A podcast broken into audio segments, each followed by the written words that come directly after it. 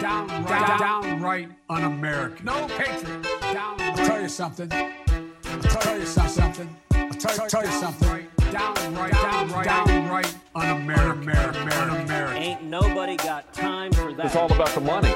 Anti, anti-American. They want the money. It, it doesn't have anything to do with patriotism. something. Anti-American. Patriotism. Downright, Anti-American. American. They were like death. down. I'll tell you something. And Tell you un-American. something. American, No American. patriot. Un-American. American. American. Somebody Downright, said treasonous. Somebody- Period. Yeah, just why not? It, it doesn't have anything to do with patriotism. downright. Anti-American. They want the money. To tell you something. Something. Anti-American. Patriotism. Un-American. I'll tell you something. I mean, they certainly I'll tell you something. Didn't seem to love our country very much. Downright un-American. Welcome to another episode of Un American, the show about traitors, treasonous, and turncoats where no fraud or grifter is safe. I am Brandon, and I am joined by Franklin and Jim. How are you both doing today? Pretty good. I'm good. Good. We're gonna not do the conventional uh, silver lining just for this one, um, because I have a feeling that mine will cause a little bit of a debate that will that will take up uh, a couple of minutes. Um, so let me tell you what my silver lining was going to be, and then you can tell me why I'm wrong. Uh, the Megan Thee Stallion and Cardi boy. B Grammy performance of WAP is totally my high point, whatever positive moment of this episode. Um, because I'm a shithead and I like to see people get mad about dumb shit online. About trivial things. Uh, yes. Uh, so that's one of the reasons. But I also like. I also have a few things to say. Like the people that say we should ignore celebrities the most are the ones that are the most upset about this. always, every time.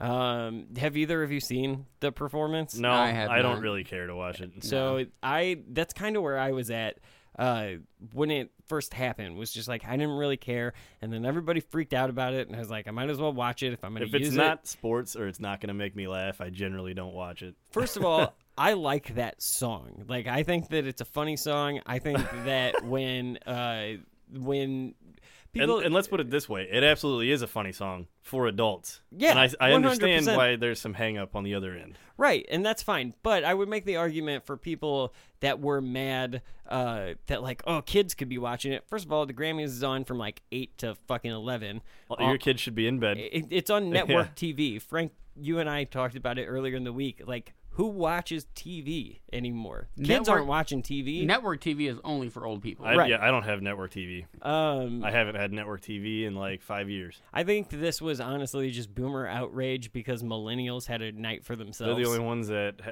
actually watch it anymore. Yeah. I don't even think The only the, ones ratings. I mean, the ratings went down. I don't think many people watch it. Right. I didn't watch it live. Like I only don't think know, anybody did. I only know about think it it- yeah, it because was- people got mad. Like last year's Grammys was down in viewership, and I think this year's Was it was another same exact percentage down. Yeah. Yeah. The only people who watch the Grammys are people who write about music. That's it. Right. Because you're going to write an article about who won and then debate it. Right. And that's the only people who care. I did see the the the ragers uh, mad because um, it's de- uh, some of the arguments were that it's demeaning to women and that or that it was unbecoming. Like I feel like there's a double standard Man, kind of. unbecoming. Yeah, uh, that's me using the, An- like an entertainer, unbecoming. right. Well, and that was my thought too. And When, didn't we have this argument when Miley Cyrus wrote a Wrecking Ball? right, Like yeah, 15 right? fucking years they ago or stopped something? caring sort of quickly on that one. They, it does seem like they never care when men do it though. Like, because one of the arguments that I kept saying was that, like, yeah, but this song wouldn't have gotten radio play back in my day. First of all, Gen Xer, your day was my childhood, and I very w- clearly remember Ludacris. What's your fantasy? All over the radio. Ludacris, Splash Waterfalls, all over the radio. Petey Pablo, Freek-a-Leek, all the same idea and style of song. So like what is the difference? Because a woman is doing it, like it's not ladylike. What about That seems sexist. Kiss's song "Love Gun"? Right. going back yeah, into the eighties. exactly. Or uh, cat scratch fever, right? That's Yeah. another like there are millions of sex songs. Um The entire catalog of Marvin Gaye. yep, and Prince. yeah. Al Green. Uh so I don't know. I all about fucking. I just feel like they're uh, now. Granted, they're not saying words like pussy. That's fine, but like, I don't know. So just 'cause like- they were a but little more Ludacris tactful. was, Petey Pablo was, like every fucking rapper, and who's holding rappers to this like role model fucking standard? Like, Just because we gave Kendrick a P- Pulitzer doesn't mean they're fucking. If- they're supposed to be role models. if this was the Nickelodeon Choice Awards, I would be oh like this was Well, and, like, appropri- inappropriate. Kids, kids are gonna role model who their parents like generally approve of because that's like what they'll be geared to watch. Because parents filter their kids. right. I don't know Yeah. very many filter, very many parents that don't filter their Yeah, kids. and I think they have a responsibility to. If you don't want, Yeah, that's your, a parental responsibility. I mean, I remember when I so if you're letting them watch Cardi B, that's on you. I remember when I was young, uh, and when we were young, the um, Eminem did the Grammy performance with Elton John. My parents taped that on VHS the night of the Grammys, watched it after I went to bed, and then decided that I that it was okay for me to watch that the next day because obviously he wasn't Mm-hmm. Man, using the album words. Some really old school, But, like- version of getting a viewership after the fact. But like, man, oh man, uh, the, the just this idea that like, well, kids could have seen it. Be better parents. Like, don't like watch what your kids are. I'm not saying you don't have to helicopter them, but like, come on. well, these same parents will give their kids a tablet and be like, "Watch YouTube, watch ASMR videos from people who have real busty cleavage and are whispering into the mic." Yeah. you know, like yeah, that's ju- okay. that's I don't know. I just thought That's it, because they don't really understand how the internet works. I thought it. I thought it was just goofy outrage. I think anybody getting outraged at the Grammys nowadays, I, I'm more outraged that people care about the Grammys. That anybody gives a shit. yeah, no, no shit. So yeah, I don't know. I, it's at the end of the day, I don't care about the Grammys, but I did think that the outrage over that made me laugh. I Like, love. there's I- this thing of like these are the this is the hallowed fucking floor of the Grammys, the stage. De- Yeah. You know, we've had Milli Vanilli here. People treat it with respect. right. Kid Rock has been on this Right, stage. Oh, and God. she's she's Yeah. rapping about wet ass pussies. Ugh, Kid Rock's shameful. probably still on that stage from time to time. yeah. All right. So now that we've got that out of the way, um, I am going to ruin your mood. Although I do think that w- I think not in the typical way uh, that I normally do. Before I do that, I want to take a moment to say that if you do like the show and you want to support what we do, you can head over to our Patreon page at patreon.com forward slash un-American and become a Patreon patriot today. Uh, bonus content is available there as well as merch and all kinds of cool stuff. We uh, really, we greatly appreciate your support of the show. And if you do sign up to become a Patreon, Patreon, Patreon patriot, we will also uh, give, give you a shout out on the show. So uh, go over there and check that stuff out. Now, we are going to do something that I've known, like, so I knew from the inception of this idea that Tucker Carlson would eventually make it onto the show. And uh, when I started just going through some of his shit uh, the other night, actually, it was weird because I was, I think I was driving in the car, and I don't know if I was listening to satellite radio or whatever, but like I hit Fox and Tucker you Carlson, heard his like- voice. and I was like, ah, well, I got the the next subject of uh, of this fun show we are doing. Let me give you. A, I I didn't know when we started out on American if I would be able to keep up with the Freudian slips. Um, because I was like, ah, what are the chances that I can get a gold clip from every single subject? After hitting, uh, after finding Tucker Carlson's moment of gold, I have decided that there will always be a moment of gold. Like, there's no way that the just archives run too deep. you couldn't write this shit if you tried. I always vote for the more corrupt candidate over the idealist. Always. the person who will just like be happy taking payoffs from developers and leave me alone. It's always the can. This is like a meaningful decision in my life, and it's every four years. There's always some guy who's like, "I'm going to make your life better." I vote against that person. Now, obviously, he's being tongue in cheek there. Yeah. Uh, but I figured that like what he doesn't. Was he on Fox at that time or CNN? Uh, I believe I don't know. I do think that that was while he was on Fox, but that was also at an event uh, that was kind of like CPAC, like it was a, Okay. a like a convention type thing. Um, so before we get into uh, the the sound bites, let me give you a little background information on Tucker Carlson, and then we'll uh, we'll jump into it. Tucker Carlson, born May 16th, 1969, is American conservative tele- television host and political commentator who has hosted eh, the nightly political talk show Tucker Carlson Tonight on Fox News since 2016. Carlson became a print journalist in the 1990s, writing for the Weekly Standard. He was a CNN commentator from 2000 to 2005 and co host of the network's primetime news debate program. Crossfire from 2001 to 2005. He would later host the nightly program Tucker on MSNBC from 05 to 08. Uh, he has become he has been a political analyst for Fox News since 2009, appearing as a guest or guest host on various programs before the launch of his current show. 2010, Carlson co founded and served as the initial editor in chief of the conservative news and opinion website, The Daily Caller, until selling his ownership stake and leaving in 2020. He has written two books a memoir, a memoir titled Politicians, Partisans, and Parasites. They love alliteration. Uh, that was in 2003, and a political book titled Ship of Fools in 2018. As an advocate of the of U.S. President Donald Trump, Carlson has been described by Politico as perhaps the highest profile proponent of Trumpism and willing to criticize Trump if he strayed from it. Uh, he is also said to have influenced some key policy decisions by Trump. As of 2020, Tucker Carlson Tonight is the most watched cable news show in the United States. Car- Carlson's controversial statements on race, immigration, and women have led to advertiser boycotts against his show. Um, a vocal opponent of progressivism, Carlson has been called a nationalist and a paleoconservative. Originally, the propon- a proponent of libertarian economic policy and a supporter of Ron Paul, Carlson would be, would come to criticize the ide- ideology as being controlled by the banks and became an active adherer to protectionism. He espouses anti-intervention anti-interventionist views and has renounced his initial support of the Iraq War. So that's a little bit about Tucker Carlson. One of the things that uh, that I did not know about him, which after I mean I didn't I guess I didn't remember it um, because after going through and trying to put together the content for this episode, I I remember having seen him on both CNN and, and MSNBC before, but when I like when I first came across that last night, I was like, "Holy shit!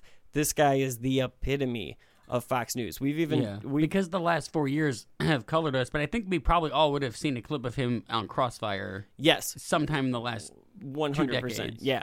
Um, and uh, Crossfire is actually where I'm going to start the show uh, because so I pulled a, a, a I pulled some clips from CNN and I pulled a clip from MSNBC to kind of set up what he was doing prior to the launch of his show.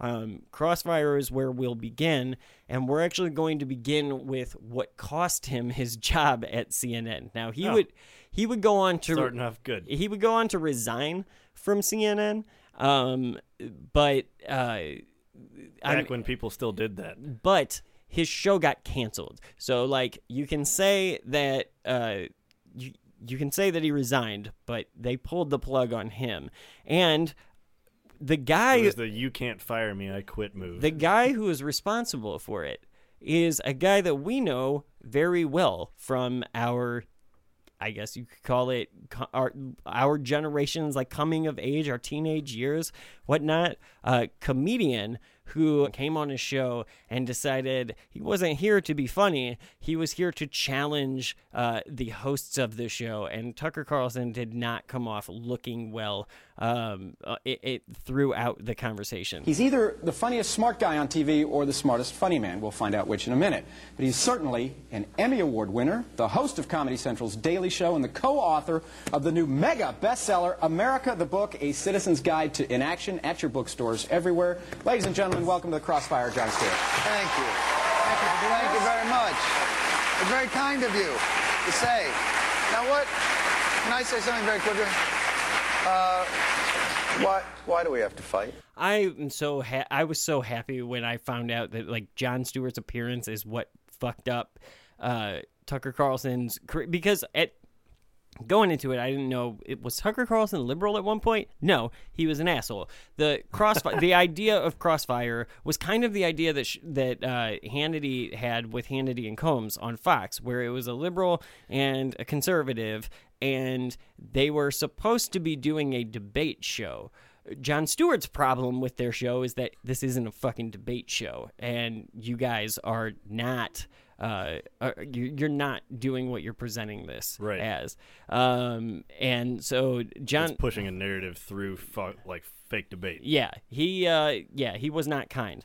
I made a special effort to come on the show today because I have uh, privately, amongst my friends, and also in occasional newspapers and television shows, mentioned uh, this show as being uh, uh, bad. and, and, and I wanted to, I felt that that wasn't fair, and I should come here and, and tell you that I don't, it's not so much that it's bad as it's hurting America. So I, I wanted to But come here today let me- and say, Wait, wait, I just, let me- here- here- here's just one, what I wanted to tell you guys. Yeah. Stop. stop, stop, stop, stop hurting America. Okay, now let me- and and come work for us because we, as the people. How do you pay? The people, not not well. Better than CNN, I'm sure. But you can sleep at night. See, the, the, the thing is, we need your, your help. You're, right now, you're helping the politicians and the, the, the, the corporations, and we're left out there beating to up mow them, our you just lawns. said we're too rough on them when they make mistakes. No, no, no, you're not too rough on them. You're part of their strategies. You're partisan, um, what do you call it, Hacks. what do you call it? Hacks. yeah, uh, yeah. He he was not. Um, I don't know. It's for me now that Jon Stewart has retired from the Daily Show. It was it's so fun to listen to him and. Uh, t- because he was right, like he was right about a lot of this shit. And he had really good comedy on top of it. Yeah, yeah, he definitely did. Um, Colbert, he's not a fitting replacement. No, because Col- but Colbert was playing a character. Jon Stewart was just being Jon Stewart. Yeah, and that's well, what you made. could probably argue that that was a character too, but at the same time, not really. Yeah. listening to this interview, there's no way Oh, that yeah. Comedy Central's paying him for that interview. No, not at all. And he goes on to uh, to to keep pushing in on on Tucker Carlson, and I can't find his co-host's name, uh, which is stupid because like I know the guy. He worked for the Clinton campaign, and he was an advisor to Hillary Clinton's campaign, or he worked for the Clinton White House, and then was. Uh, but I can't fucking. Seth Rich. Dun, dun, dun. yeah, let's go with that. I'm sure we won't get sued. chance to interview the Democratic nominee, you ask him Mm-hmm. questions such as, quote, how are you holding up? Is it hard not to take the attacks personally? Yeah. Have you ever flip-flopped, et cetera, et cetera? Yeah. Didn't you feel like you got the chance to interview the guy? Why not ask him a real question instead of just suck up to him? Yeah, how you're holding up is, uh, is a real suck up. And uh, uh, I actually was giving him a hot stone massage. As, uh, sounded that way. as we were doing it. It did. You know, it's it's interesting to hear you talk about I felt my sparks you. responsibility to the. You know, I, I didn't realize that, and maybe this explains quite a bit. No, the opportunity, is that the the news organizations look to Comedy Central for their cues on integrity. So, um, what what I would suggest is when you talk about you're holding politicians' feet to the fire, I think that's disingenuous. I think you're. How are you holding up? I mean, come on. No, no, no, no, no. I don't. But my my role isn't. I don't You think. can ask him a real question, don't you think? Instead of saying, you know, I don't think I have to. By the way. I, I also asked him, you know, were you in Cambodia? But I didn't really care because I don't care because I I think can it's tell. stupid. Well, but, my, my point is this: if your idea of uh, confronting me is that I don't ask hard-hitting enough news questions, we're in bad shape, fellas. We're here to love you, not confront you. No, no, no. promise. But but what No, I'm we're here to be saying nice. is is this: I, I'm not. I'm here to, to confront you because we need help from the media, and they're hurting us. I think it's it's crazy to hear this, and the reason that I started with this is a because he is on CNN at the time. So uh, for me, it, it I wanted to get a little bit of his career prior to what we've come to know him in recent history as like the host of the most watched uh, news show on cable.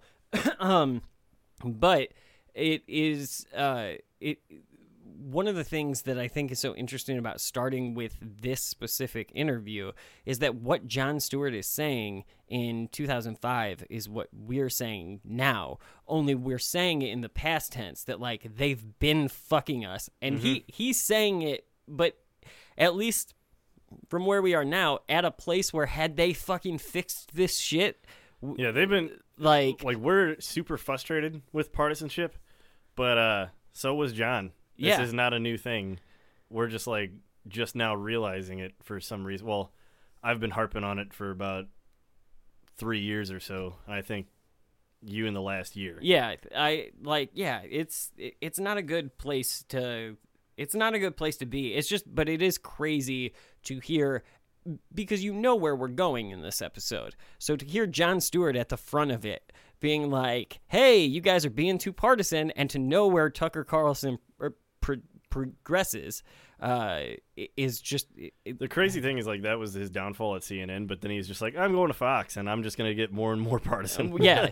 I think you're a good comedian. I think your lectures are boring. Let me ask you. Let me Yeah. ask you a question on the news. No, this is theater. I mean, it's it's It is- no, obvious. no, it- H- how old are you? Thirty-five. And you wear a bow tie. I do. So- I do. so this is- no, I know. I know. This You're is right. No, no, theater. let me just go. Now, come on. And come on. listen, I'm not. I'm not suggesting that you're not. You're not a smart guy because those are not easy to taunt. But the thing is that this you're doing theater when you should be doing debate, which would be great. You do deb- no, it's- it's just not not honest. What you do is an not element, honest. course, What you do is it's perfectly- partisan hackery, and I'll and I'll tell you You why have I, John I know Kerry it. on your show, and you sniff his throne, and you're accusing us of partisan hackery. Absolutely, you're. You've got to be kidding, man. He You're on on and you CNN. say, My, the show that leads into me is puppets making crank phone calls. what is wrong with you? the the situation I see it as is like because John Stewart was the second host of the of that show. Yeah. There, I don't remember the original show. Craig uh, Ferguson. Yeah, thank you. So Craig, their whole thing was like we're supposed to be doing comedy, but the the pundits and the people on CNN and Fox are so terrible at their job. We're gonna have to do a little bit of their job just Right. so someone's doing it. Yeah. And Yeah. so we're sneaking a message to the people trying to get a laugh. Our- and then he goes on Crossfire, and Tucker Carlson's like, "Hey, why aren't you doing our jobs better?" Yeah, no Like, shit. Fuck you! I shouldn't have to be doing them at all. Yeah. That's what was so crazy too, because one of the biggest criticisms that I can remember as a teenager and like in my early 20s is of my generation was that we got our news from Jon Stewart because we grew yeah, we up. weren't going to watch the news. We were definitely watching Comedy Central. but though. because we and grew Stephen up, Colbert. w- Stephen Colbert what was actually the covered name- the news more. John Right, what was- Oliver covers the news more today than Tucker Oh, yeah. Carlson does in a year. absolutely, and it's the same style of And yeah, we- and, and we- he's a Comedian. comedian. He's not Yeah. a like. And uh, honestly, thank God for people like Jon Stewart and Stephen Colbert and John Oliver and all of the people involved with The Daily Show in the era that we grew up with it because it allowed us to immediately, like, as soon as we got into politics and we got into watching the news at an age where we would watch the news, we knew it was bullshit because we watched Well- comedians do it and we were like, they seem more heartfelt than these guys. well, and fucking do. comedians like, why wouldn't comedians cover it? it it's a like. Politics is a gold mine of fucking bureaucratic when red Louis tape Black and, and no was sense. you going know. on his rants about Yeah. politics. Like that's when I really like started paying Yep. attention. Yeah. and he's like, I, like the whole time I'm just sitting there like he is absolutely not wrong. Yeah. Yeah. Uh, Jon Stewart goes on. You know, the interesting thing that I have is So, okay, you have a responsibility to the public discourse, and you, You fail a job at a miserably. school, I think. You need to go to one. The, the thing that I want to say is, when you have people on for just knee-jerk, reactionary talk. Wait, I thought you were going to be funny. Come on, be funny. No, no, I'm not going to be your monkey. Um, Go ahead, go ahead. I watch your show every day, and it kills me. I can tell you love it's it. so oh, it's so painful to watch. Um, you know, because we need what you do. This is such a great opportunity you have here to actually get politicians really off of their marketing anyway? and strategy. Yeah, it's someone who watches your show and cannot take it anymore. I just can't. What's it like to have dinner with you? It must be excruciating. Do you like lecture people like this? Or do you come over to their house and sit and lecture them? And you know they're not doing the right thing, that they're missing their opportunities, evading their responsibilities. if I think they That's are. exactly what you're doing. Ugh. You're evading your own I would want to eat with you, man. That's horrible. I know, and you won't. I love that. I love how you can just see Tucker Carlson being like, "I'm in deep shit. I'm gonna keep trying to interrupt and crack jokes That's, because that's his whole that's what I thought we were doing this whole time." That's one of the hardest parts about prepping this episode was watching all of the videos because when Tucker Carlson isn't talking, which is way less of the time than when he is talking, his facial expression is one of like he's confused, but he knows that's a train coming at him. Like it's Someone described it as someone headlights. like looking at a Sudoku puzzle while taking a shit. Is Yeah. what his face always Or- looks like. I feel like I feel like the whole time I was watching it, it I thought like Tuck, when he wasn't talking, it was like Tucker just shit his pants. Like, and now he doesn't know what to do. He's on camera. He can't move. He can't like. There's no one that can come in and help him, and he's just like sitting in it and feeling it, and he's just like, and he's like, "What? Did I What have do corn for breakfast this morning? Like, Come on." The guests are only eight feet away from me. They're gonna know. Like, My pro- ah. the, the smell is wafting to my producer now. Ate all that hot sauce last night. yeah. Uh, this is the last clip that I have from the undoing of Crossfire. Um, but I, I, I, I really appreciate Jon Stewart as both uh, the host of The Daily Show for what he allowed my generation to see, like to to immediately get into the game and see through the bullshit. But I go ahead. Oh, I was just gonna say, uh, Jon Stewart does, has done more for the American public on his uh, in his tireless efforts to get the 9/11 first responders proper health care Yeah. than Tucker Oh, yeah. Carlson has done his entire career. Yeah, for any one hundred cause. percent. Like- Um, Jon Stewart has also done a ton for us just because of the people he's given, uh, he's brought to. Like Samantha Bee comes from the Daily Show. John Oliver comes from the Daily Show. Uh, Steve Carell and Stephen Colbert come from the Daily Show. Like Yep. he has given us a lot of people in comedy um, and in pop culture and uh, like and i just i don't know i very much appreciate what jon stewart has done for pop culture um, and and this clip i thought was just really uh, a cherry on top of this conversation But let me ask uh, uh, you guys again a question because we talked a little bit about, you know, you're actually doing honest debate and all that. But after the debates, where do you guys head to? Right afterwards. The men's room. Be, right after that. Right, home. Spin Alley. Home. No, Spin Alley. What are you talking about? I mean, at these debates? Yeah, you go to Spin Alley, the place called Spin Alley. Mm-hmm. Now, don't you think that for people watching at home, that's kind of a drag? That you're literally walking to a place called Deception Lane? Like it's Spin Alley. It's don't don't you see that's the, the issue I'm trying to talk to you guys? I actually believe I had a lot of friends who worked for President Bush. Mm-hmm. Uh, I went to college with some Neither them. of us was ever in the they, spin room, actually. They, no, I did. I went to Larry King show. They actually believe what they're saying. They want to persuade you. That's what they're trying to do by spinning. But I don't doubt for a minute these people who work for President Bush, who I disagree with and everything, they Right. believe that stuff, John. This is Here- not here's a lie or deception at I all. think they, they believe, believe. in him. I think they believe. Just like I believe in my guys. I think they believe President Bush would do a better job, and I believe the Kerry guys believe President Kerry would do a better job. But what I believe is they're not making honest arguments. So what they're doing is, in their mind, the ends justify John, the means. I, I, hate- I, I hate to That's say not this. true at all. I, I mean- I do think you're more fun on your show. Uh, just my opinion. but can- can okay, say- just- Zach, John. Stewart goes You know one what's on one with interesting, his though? fans. You're as big a dick on your show as you are on any show. that was that was nothing compared to like the person that Tucker Carlson is. That's great because we're sitting here listening to Jon Stewart push back on him. So we have a voice in the room through Jon Stewart. But when you when you look at I bet that was one of the last times he allowed that. Like once he got his own show, he's not going to allow someone to come on. Like I bet Jon Stewart hasn't been back. what's He's not debating anybody. What's crazy to me uh, is that he worked for both CNN and MSNBC. I think that the reason it's crazy to me is because in the partisan uh, political climate that we have become used to over the last decade, especially, um, we think of Fox as the right wing news station.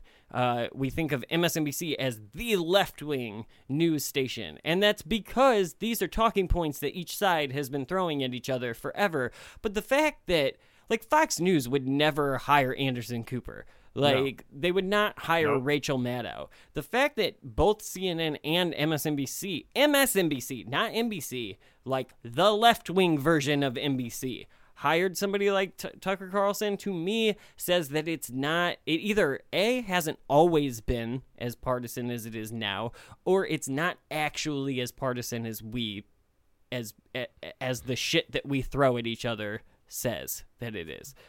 I don't know. I think Yeah. now it's it's definitely as partisan, maybe a little less, but uh, back then, obviously not. They would have never hired Tucker. No, it, it's crazy too to listen to some of the uh, when I was going through clips to listen to some of the uh, arguments that they were having at the time, like during the Bush years and whatever. Because like now those problems just see and and like we were in the middle of we were in the beginning of a fucking war, like The one we're still in. the one Yeah. we're still in. But like, dude, it just seems like if I could go back to 06 and have those problems, like, you know, like I don't know, we the, the- like we have a we have a fragile democracy now that didn't seem to be as fragile when I was watching the early clips, or at least the like CNN era clips of of Tucker Carlson's career. Um, here's an interesting uh, clip from MSNBC when Tucker had his show, and Rachel Maddow is a guest on his show um, in this clip, and because she does, she has not started working for MSNBC yet, which was just interesting to me to see this dynamic of this guy who's like the biggest right wing guy present day on the liberal station talking to arguably one of the most left wing uh, pundits that would go on to take his time slot essentially Yeah. um and but they didn't seem what was cool Two ships crossing in the night. what was cool to me about it, though, honestly, um, was that while they were definitely in disagreement and on different sides of the aisle, they seemed to have like a still like a working relationship where it's like, okay, I don't agree with your point, but like I don't hate you. And that in 2021, it feels like like I don't think this conversation could ever happen again, especially based on the topic. This is about uh, this is definitely on along the lines of gay rights, and Rachel Maddow is uh, is uh, open homosexuals. Tonight's Under the Radar segment comes to us from Port Washington, Wisconsin. High school students there were recently asked to complete a sexual orientation survey. The survey included questions such as, quote, if you have never slept with someone of your same gender, how do you know you wouldn't prefer it? And what do you think caused your heterosexuality? Well, parents they are mad and they're asking, is this an appropriate topic for the classroom? Why are teachers talking to their kids about sex? Here to help us answer that question from Air America Radio, Rachel Maddow. She joins us tonight from New York. It's high school, right? This is high school. Yeah. Uh, teachers teach, ed. and one of the things they teach about is sex. I can answer that. It's very simple. yeah. Here's one of the Why are teachers talking to my kids about subjects? It- What? That's what they do, Tucker. one of his plays and i think we'll make the point before the end of the episode is that he what he loves to do is he loves to find one example of something that either could be spun in a way where it Makes it sound like it's happening all over America. and but and That's but what he'll he's trying to he'll sell. tell you that it's happening all over America because he finds One high school in one Washington State. extreme, and Yeah. we're gonna go through several of Tucker's extremes. Also, can we just ask about those questions they're asking kids? Are those bad questions to ask? As a 14 year old, I had the thought of like, why am I straight? Like, is it because I prefer it? Is it because of I evolution? think like, mo- most kids have society? that question on their own. That's Right. not a bad thing. That's just like doing a little self reflecting. Yeah. How is that bad? No, and and I, yeah, I Most think, kids will have that moment like just Because spon- what he's spontaneously in their head. What he's Right. implying is that they're they're gonna subtly influence the way they think. Is like, oh, you're not straight. You're actually gay, and that's how they're recruiting people. That's what he's getting. to. Yeah. well, and the it, the it- underground gay army is Right. taking over. it, it also falls in line with gays are either worse than us or lesser than us because we wouldn't want that to happen. Even Right. like or you're not born gay. You're Because, created like- by uh, by some sinister cabal of teachers. right. You know. Come on, people like Tucker Carlson and Sean Hannity and that ilk would not give a shit if there was a straight army recruiting gay kids to to be straight. Like th- it wouldn't be a conversation on their fucking. They would have they would have a question if teachers had posed the question of like, why do you believe in the religion you believe in? yeah, And kids were like, oh, it's because my parents believed in it and Yeah. because of our country. You know, like that would they would hate that because like that's that's it's crumbling their whole like fucking facade. Some philosophy teachers will ask questions like that. Yeah, but that's not it's- even- It's uh, not. teachers I- are supposed I, I to don't think pose it's very questions. common across most of the United States. yeah, but as a, I mean, I don't have kids. You guys have Not kids. in high school anyway. You might be- professors professors will definitely ask those questions. and you might be better equipped to answer this as people who have multiple children. I don't have any. That like, but if if my kid came home and that was a question they'd be asking, I'd be like, I don't know. What does that make you think? Right. That's not like to me. That's not like them warping your mind. No, opening it. It would lead. I've already had similar conversations like that with my stepdaughter. right. Yeah, it would lead to conversations. I don't. but it wouldn't, be wouldn't- something that I would i wouldn't be, scared worried of. that I'm going to suddenly change the sexual orientation of my child if I if I bring into their head. Right. Why are you straight? I think the thing is, like, she asked those questions to Right. us, And that's I'm why just I think gonna that- answer them. I think Right. that's probably why the teachers are asking them because like some of these kids are already asking these questions. The rest of them are going to be soon. Why Right. don't we talk about them Not as only a that, but there's in high school there's guidance counselors. If kids are going to their guidance counselors with these questions all the time, the guidance counselors are going to suggest to the principals, "Hey, Hey, maybe we need to talk about this." Yeah, put Yeah. this in the curriculum. Uh, yeah, I think Rachel Maddow does a good job of uh, of handling this, um, but it's very clear what audience Tucker Carlson is talking to and trying to get a rise out of. Hey, Rachel, welcome. Hi, Tucker. You do not look a day over 45. Happy birthday. I've said it before, I'll say it again. Thank you, Botox.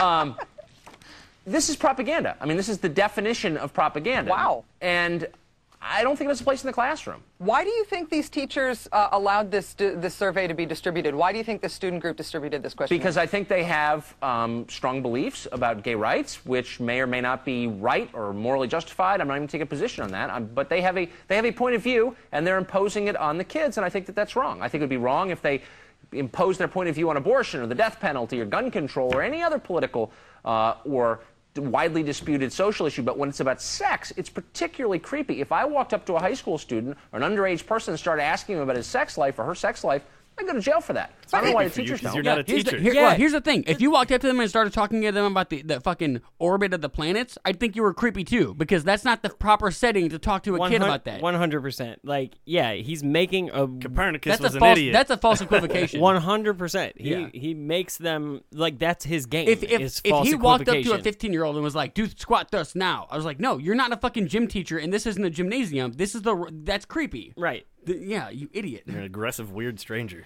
Yeah, uh, And they'd also like. I love that he's like. I'm not even saying they're if they.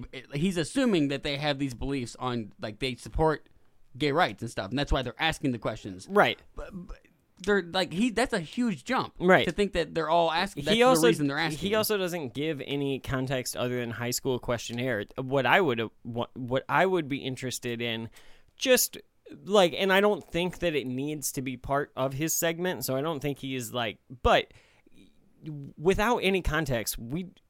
You, the three of us, even assumed that like that was passed out in a homeroom or something, but it was probably part of a health class or a biology class or somewhere where it would Uh, fucking make human sense in the curriculum. I'm pretty sure right. some schools do offer that. Yeah. Oh God. Rachel Maddow goes on. This is this is a social studies class. This is a questionnaire that's aimed to get at basically basic questions of gay rights. Clearly, you would admit that gay rights should be discussed in a social studies class. I think gay rights as a historical phenomenon, sure. Well, but I don't a- it's think a huge- should take a position on gay rights. No, I It's don't. It's a huge contemporary political issue. Thanks to, you know, Karl Rove and Ken Mehlman and people like you getting all fire and brimstone about it. Gay rights is a huge co- contemporary political and social Actually, I don't think I've ever gotten fire and brimstone Well, with gay rights. I'm not even against gay rights. I just, I am totally, and I, I don't do a lot of gay issues on this show, and I don't beat up on gay people on this show, but I do beat up on gay activists who impose their agenda on children, and Well, that's what's happening here. This is not gay activists imposing an agenda on You gotta be anybody, and neither was the Easter egg roll with gay people showing up to participate in that either. And Oh, you definitely got awful. fire and hated brimstone that. about that. But that's not this issue. Let's, let's get back to this. First of all, like, I'm gonna pause it there, just because I love that. Like, he she calls him out on some shit, and he's like, "Yeah, but that's not a- this issue. Let's continue." to yeah. One of his favorite things to do is ask. Nothing to see here. He'll ask 79 questions in a, in like a sentence, so that like. If I'm the guest, I'm like, what am I supposed to be? be- It's a way to which- trap the person Which into. question do you want me to answer you and in didn't what order? answer. Do Yeah. you think America has gone too far in the wrong direction? And if so, this. And then if that, this. And then if like, at Yeah. what point, which which part of that question Well, am I supposed where's to the be finality addressing? here? And it's a trap because no matter how the guest responds to that, he's gonna be like, "Well, you didn't answer the question." You're off topic. Yeah. You didn't answer the whole question succinctly. Right. Yes, we Have you read the questions on the questionnaire? I have read the questions on the questionnaire, and I have taken questionnaires like this in the past. These things have been around for a very long time. I know, I've seen them too, and I was offended that I'm offended now. Have you ever slept with someone of your same gender? How do you know you wouldn't prefer it? I don't know. If a teacher asked my kids who they were sleeping with, suggested maybe they get together with someone of their own gender, or someone of a different gender, I think I'd go to school and punch the teacher out because I think that's just so wrong. Tucker, here's what's going on. You hear something that's about gay rights and you think it's about sex. This is the same. This is the Well, same. this is argument. about sex. They're No, saying, who have you slept with? It's Tucker, about sex. These things have been around for a long time. You know what this is. You're smarter than what you're saying right now. What you know this is, is this is a walk a mile in my shoes exercise, right? I, as a gay person, have constantly been asked in totally inappropriate venues, what do you think caused your homosexuality? When did you first decide that you were homosexual? Okay, but- if you haven't slept with a man, how come you know that You're- you're gay? you're missing the key I get asked distinction those here, things all the time. That's such a good point. Uh, before the I let, 80s and 90s, I'm pretty sure there was camps where you'd send your kids so they could try to pray the gay away. I do. Oh, they're still they're still around. yeah, I do love that that point that she makes because That no one ever gets offended when I'm asked this question in public around people. Yeah. Like, well, when did you realize you were gay? because you're the Had you- minority. Had you, ever been with a man? Do you know? Right. Like, Yeah. That's the exact same question they're asking. exactly. Yeah. One hundred percent. Except with a lot or less they'd be text. like, must have had, must not have had a good man type yeah, thing. that Right. of fucking mentality. Yeah, bullshit. You, you may be asked those things by people in your life. If you were asked those things by your social studies teacher, I would be the first to jump up and say, hey, Mr. Social Studies teacher, knock it off. It's not your place to ask Rachel Maddow about who she sleeps with, okay? No. Because that's the difference. This is a teacher doing this, a teacher pushing his or her agenda on little kids. Knock it off. On little kids, this is a high school, Yeah, a high they're school underage. class. They can't vote. They can't drink. They, most of them can't drive. Yeah, they're kids. That's such a like. He's, Does he have a problem with um the army going and recruiting? Because they were all over making kids do fucking push-ups It also doesn't t-shirts say at my what high school. age. Right. It, it didn't specify what age Yeah. these kids were. No. Like But these could you're- have been juniors or seniors. You're also in talking about case- high schoolers. They could be 17. Some of them could have fucking or kids. 18, possibly You even know, 19. you could be talking to someone, a pregnant woman, like a pregnant 17 year old. Right. If you're Yeah. asking her about like, that's not an inappropriate. Clearly, she's had sex. yeah, Yeah, that's one of the you're things. not breaking her innocence. Trust me. That's a that's one of the things that uh, that bothers me the most when the right wing people. First of all, I don't understand why right wing. Pe- I think that right wing pundits don't like educators because when like because I think you are taught to be more liberal because being more liberal well, is being I mean, more I correct. I don't know like, that this is 100. percent I would have It means to do you have to research. change your worldview occasionally when you find I- something that you di- used to disagree with. Yeah. Now, new evidence, you agree with it.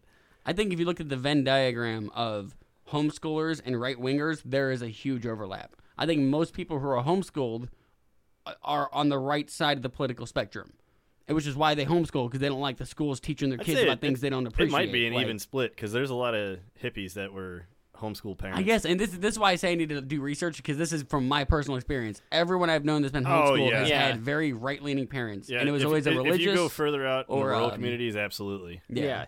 Uh, yeah, I've never. It's funny. Their I- their everyday book is the Bible. Right. Not not That- saying that's that's, a you- bad thing, but you should probably learn from other sources. Oh. Right. There, there Yeah, are textbooks, Especially when you're talking about science. There's not very much science in the Bible. Uh, you know, like language arts. Like, are you really qualified to teach your kid about Mark Twain? How about we get an expert in here? To, I, like, I one think of, I maybe read like two Mark Twain books, so yeah, absolutely not. yeah. one of my favorite things. This happened in uh, a recent time, but uh, my mom called me one day asking about like uh, the science behind the vaccine or whatever. She told me that she called her church or whatever, and I was like, "That's Man. that's not the." Those aren't the people you lean on. You for don't call your vaccine doctor when you know when, it, when you're funny having enough, like I had- religious advice. you know, Yeah. problems. Funny enough, I had people in my church asking me about science behind the vaccine, which is fine because you Well, know that- I do science. You for are a living. scientist. Yeah, you're a scientist. That, makes sense. Yeah, that's okay. If someone at my church is a doctor, I might go like, "Hey, what is it? I need to get this rash looked at." Right. You know, like that's Does this fine. look infected? But I wouldn't ask the preacher. Who'd Be like, "What do you think?" I'm not. I'm not gonna call Pizza Hut tonight and be like, okay, What are my listen, stock options My here?" son, my son might be possessed. So, like, what are your feelings? Do you think demons are real? Or like, Can you uh can you get an exorcism over here in 30 minutes or less? here's one of I the. can give you extra cheese. We're gonna. Uh, we're going to. We can put garlic on it. I think that drives away some of them. now we're gonna jump uh, about uh, eight years or so. Um, because I just I just wanted to give you a little idea of what Tucker Carlson was like on both of the liberal stations. He was exactly the same. Still a he, dick. He he was not different, which I actually uh, might go to his favor about like he's not a fraud. He was at least at this point.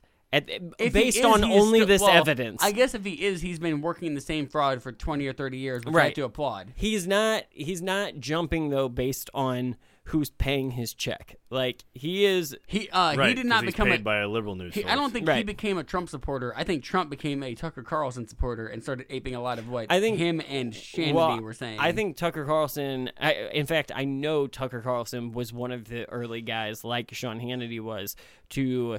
But Tucker Carlson at the time didn't have the same platform as Sean Hannity did. He was just a, a correspondent who was coming in on guest spots and shit. But Tucker Carlson also saw the same writing on that same wall that Sean Hannity did and was like, if I support this guy and he wins.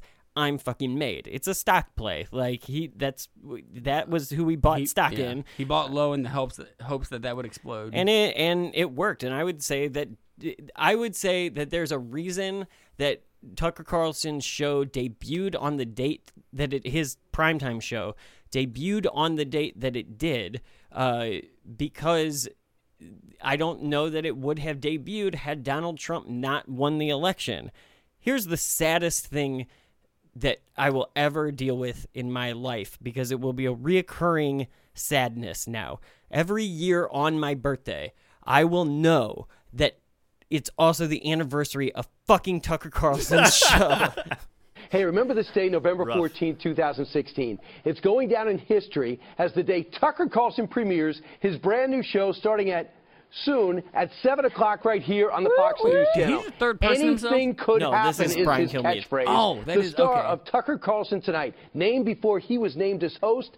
Tucker, congratulations on getting Oh, this it's, show. it's good to hear hear Kilmeade's voice. yeah, Tucker Tucker is going to set up his show and what it's going to be about now and if you can not laugh at this then because like come on, you know where it's going. But Tucker, how excited are you? I know you've been through this before, but how excited are you right now? Oh, I'm totally excited because the context of it. I mean, it's not just a TV Did show; it's a reaction talking? against what we It's just saw in the past year and a half, which is the press falling down in its basic obligation, which is to be a watchdog against people with your sure money and him- power over you. And they to get you decided that they identify more strongly with certain politicians than with their readers or viewers. It's like all falling apart. And so I hope to just recapture some of the basics, like you know, challenge people on their power. Pierce pomposity, Alliteration. crush smugness, you know, just like the normal things you're supposed to do if you're a journalist. No? He doesn't challenge anyone. Piercing He- pomposity. he- no, he doesn't challenge anyone. I think he challenges himself. Like when I think he is challenged. I think, Best way to say it. I think he is. Um, yeah, I don't know. I just like he's a Uh, the I the idea that he's going to come in and he's going now. To be fair to Tucker Carlson, anyone that's getting a new show is going to say the same thing. I'm pretty sure that we said the same thing on oh, episode Oh, yeah, one of this. We're here, like, yeah, he's pimping. high-minded ideals of what you want it to be about. Yeah. like, you gotta pimp it as such. But come on, like, have you seen your tapes? Like, there is already an archive, Tucker. Like, you did wear that bow tie. It does exist. We Jon know Stewart who called you you, are. a dick to your face, and you laughed about it Right. because you were so uncomfortable. Yeah, because you're a- you, you're a bitch. Um, here's the excerpt from his uh, from his inaugural episode. Happy birthday to me. Well, good evening and welcome to Tucker Carlson tonight. The theory that Russia won the November election for Donald Trump through some vague meddling so I didn't. dominates cable news right now that it's worth summing up exactly what we know and what we don't know about that story. As of today, there is no evidence that the Russian government tampered with voting machines or hacked any votes in November. There is no evidence that Russia collaborated with Donald Trump or his campaign to win the election. There is no evidence that Russian propaganda swung a single vote away from Hillary Clinton. There is, in other words, no reason to believe that Russia changed the course of American political history. There's lots There's of merely in innuendo and conspiracy mongering and connecting probably irrelevant Conspiracy dots. mongering. Lee Harvey Oswald spent time in Mexico say. City. Okay, but what does that mean exactly? Nothing significant that we know of. So why does this story persist, indeed grow by the day? One reason is that organizations like NBC News, and particularly its cable outlet, MSNBC, have gone to remarkable lengths to keep it alive. Ever see their programming? It's hour upon hour of segments like this. Rachel Maddow continues to investigate the Trump Russia connection, exposing new details. The Trump campaign didn't just benefit from Russia interfering in our presidential campaign. The point of this is they colluded, they helped, they were in on it. The reporting shows a disturbing pattern of rolling disclosure among the president's inner circle when it comes to their contacts with Russia. Because of Russian interference in our election. I have to say, tantalizing evidence of some kind of collusion. Continuing influence in our country, not just during the campaign, but during the administration. Basically, signs of what could be a continuing operation. Un-American with collusion. Well, it turns out there's more than a little irony here. Complaints from NBC about election meddling? Given that company's conduct over the past six months, that is a bit rich. So, uh, yeah, that that should have been the fucking Freudian slip. Yeah, Uh, almost to a T. Here's here's here's the deal, That- and the only reason that well, first of all, that's his in, that's his inauguration into his primetime gig. Uh, so I felt like we should see how he started off. Um, right in on the Russian thing. Trump isn't even sworn in yet at this point. This is November fourteenth, two thousand sixteen. This is uh, 10 days. Ten days after the election. Um, so like right in on the Russian collusion thing. Uh, he goes on to talk about how the Access Hollywood tape was archived by NBC, so they must have been the ones that threw it out to the Washington Post. Whatever. Uh, the, he is for me it's such a flat open because it's what Hannity's been doing forever. It's what Glenn Beck did for the last few years. It's what O'Reilly did It's- before him. it's what works. Yeah, I- I is guess what so. gets viewership I for guess so. Uh, for me, I love that he asked, like, have you seen what they do on NBC? NBC? You know your viewers don't. You know you're about Yeah. to edit it, like What- you're gonna play scary music Yeah. over select clips. Yeah, you know they're not gonna turn over the they channel don't and be even. like, "Let me look." They don't even know that you worked for them. Yeah. like you know, uh, I don't know. If he really, because if he really wanted to talk about how they're evil, he'd be like, "I worked there. I know how the piece work." You know, like he doesn't. I bet he doesn't bring that up very often. And not very I did often. lots of espionage by myself. yeah, I yeah. I was Noah in the fucking whale's belly. I'm stabbing. Q. like I know all of it. Um, yeah, I don't know. I one thing I'm I I tried to do when I prepped this episode is I I'm afraid of especially when we get into these guys who are uh, currently relevant currently relevant. A lot of them are relevant because of the trump years uh, because of what they did and the Yep. way that they so what i don't want to do is just play the trump years over and over and over and over again to where i'm just telling you the same story of how everyone handled trump. So I tried to like just jump around a, a little bit with Tucker Carlson about like where does he fall on things like just period where does he fall like what are his positions on things uh so it will have like we'll weave in and out of the of Trump because he will become relevant to the point at times. Um, but hopefully, this doesn't feel like we are just following Donald Trump's presidency through Tucker Carlson. One of the things that I thought was nice, Very for- hard to avoid. It, it is. Well, a lot of these guys, uh, Carlson and Marjorie Taylor Greene and Sean Hannity, like they only exist because Trump exists in the way that we know him now in 2021. Yeah. Like if if Donald Trump wasn't as divisive and if they didn't jump on that bandwagon, like they don't exist. Yeah, they rode the wave. Yeah. Uh, so, but this is something that I think you could probably expect from any host on on Fox News. The Democratic Party was for years the party of the middle. It was the party of the middle class, working people. They always bragged about it, and they were honestly they were right. It's now, and the numbers bear this out, the party of the rich and well-educated, and the party of the poor. People are wholly dependent upon government. That's not a stable coalition, but it doesn't even seem to me that they're even trying to get the middle class. They're mocking the middle class. Okay, so for context, the reason what he is the, where that clip comes from is a conversation where he is talking about how Hillary Clinton lost the Midwest uh, to Donald Trump in 2016.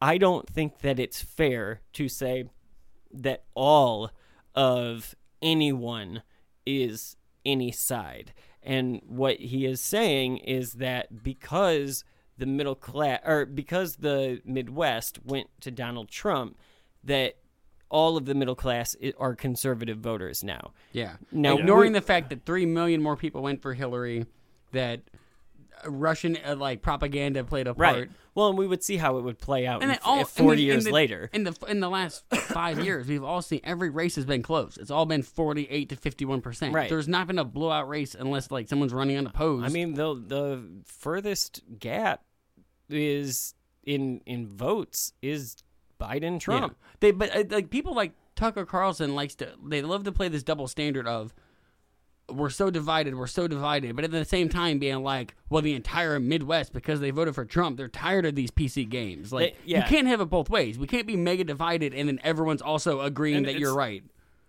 the the voter like party lines don't stand class by class. There's- Right. There's poor Republicans. There's poor Democrats. Mhm. Yeah. There's working class Republicans, working class Democrats. Well, cons- yeah, so con- on and so consider forth. the majority of most of the political uh, movements in this country are made of poor people, Right. Or middle class. Like, yeah, they're every you know. Yeah, well, and it would have to be that way because if all poor people were anything, then the country would just always be that. There Yeah. are Yeah. way more fucking poor people than there is one percent. Yeah. Oh, yeah. Um, ergo one percent. like it, it kind of goes. It kind of goes with the fucking fraction. Um, yeah. So here's a couple of weeks later. We're still in November of 2016. I thought that this was interesting just because of what I know about the future for Tucker Carlson. But this is Tucker Carlson on Jill Stein calling for a recount in the 2016 election. I wonder what Tucker, Tucker Carlson did over the Thanksgiving vacation. Well, Uh, let's ask him. Tucker, what'd you do?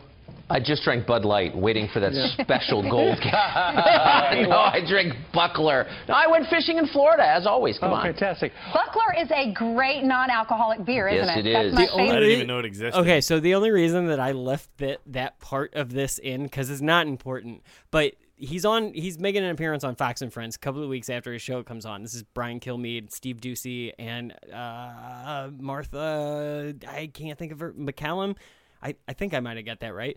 Um, so this is the morning show where they on Fox where they sit on the fucking couch in front with a and- coffee and- table book in front of them, and the only reason anybody brought up Buckler is because A, it's probably a fucking advertiser in the goddamn morning, and B, the audience is drinking Buckler because they're old people with high cholesterol. Like, that can't fucking handle shit. Like, th- there's, th- like, I he could loved he could have espoused the great uh, like dependency that it depends diaper, and they'd be Right. like, "Yep, you're right, 100 percent." I- Sponsor the show. I AARP sponsor. Right, Yeah, yes. no shit. I just loved how quickly she shot back with, "They are a great non-alcoholic beer." Like, I, you're talking to my grandpa. Like, I Right, know who you're talking to.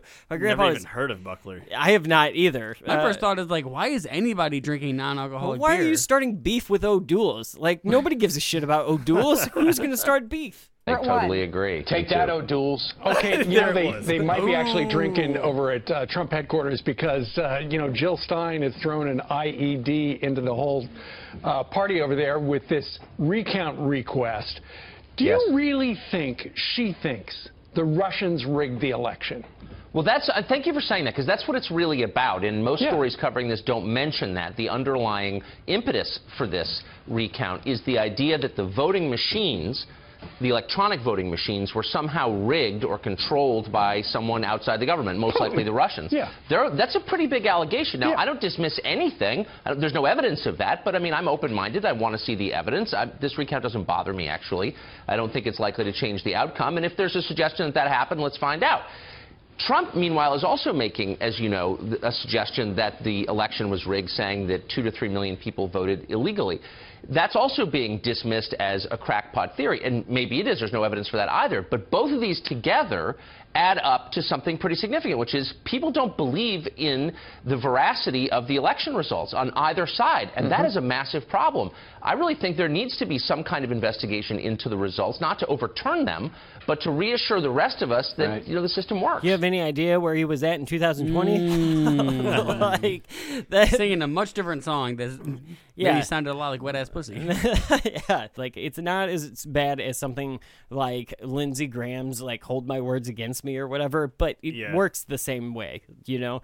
Uh, so he goes on about fraud. I think Brian Kilmeade tries to steer him back onto the path that the the network wants to be on. Um, but Tucker Carlson, while I don't think he totally accepts that help, cleans it up himself in his own No, way. Tucker, there's no way this recount does nothing but put more doubt, more grist in the mill, more. Yeah, you more may be peop- right. It just does nothing but hurt the president elect. And for Jill Stein to get traction when she didn't matter all for the last 18 months is unbelievable to me.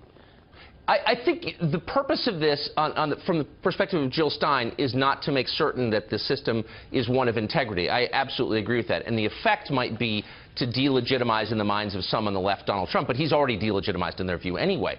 I just think we need to take three steps back and actually make certain that the average person believes in the sanctity of the system. And here's how you do that by making sure that only people who are eligible to vote do so. Do you know how many states require, for example, proof of citizenship mm-hmm. before voting? Out of 50, zero. Only one, Kansas, tried, and in September, that requirement was overturned by federal Right. judges.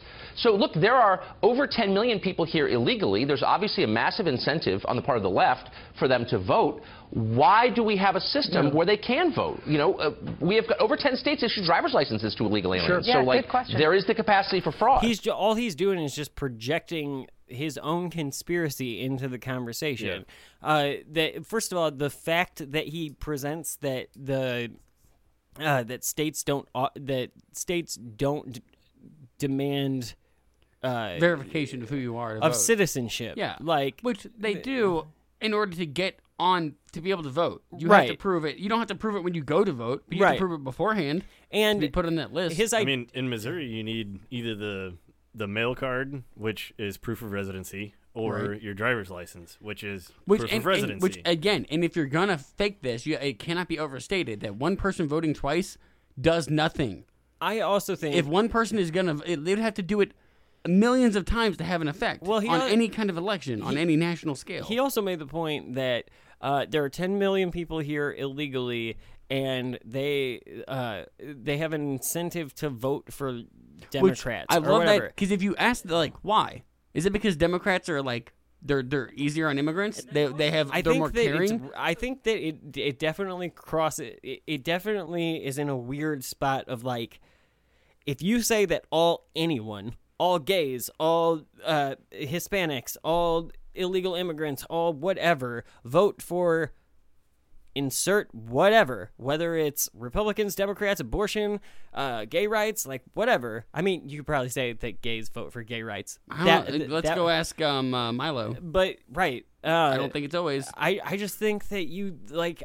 I think you're the one who is making the inflammatory comment, and Brian Kilmeade and Martha MacCallum are going to give you a fucking pass because, like, duh, like you're on the network, you're in Why the aren't grip. they asking him hard questions, Brandon? yeah, right. Uh, Why aren't they answering these five questions in a row? I saw that interview. You were just talking about non-alcoholic beer. Why weren't you asking him about what really happened on his vacation? Yeah, you don't have a, sh- a fucking puppet show making crank phone calls leading Leading- into you, Yeah. motherfucker. I mean, look, this is a major allegation that a foreign power somehow, by remote, controlled American voting machines. By the way, if That there's is not what any the proof at all, any suggestion No. that that's actually true, that's a five-alarm fire in the center of our democracy. Yeah. I mean, we really need to get on that. It's a pretty outrageous thing to say if you don't have proof to Which allege or even imply, They which they have proof. absolutely don't. I love this too. I love all of the Fox News personalities being like, they don't have proof. They don't have proof. They don't have proof. We're just debating it, but we're also saying definitively that they're wrong. Like in in fucking 2020, they're just like, but dead people were voting, and all of this shit was crazy and mail in. They can't get the mail right. Yeah, it, it's ridiculous. But Tucker Carlson fits in so well at Fox News. Like he just like he knows how to hit the points.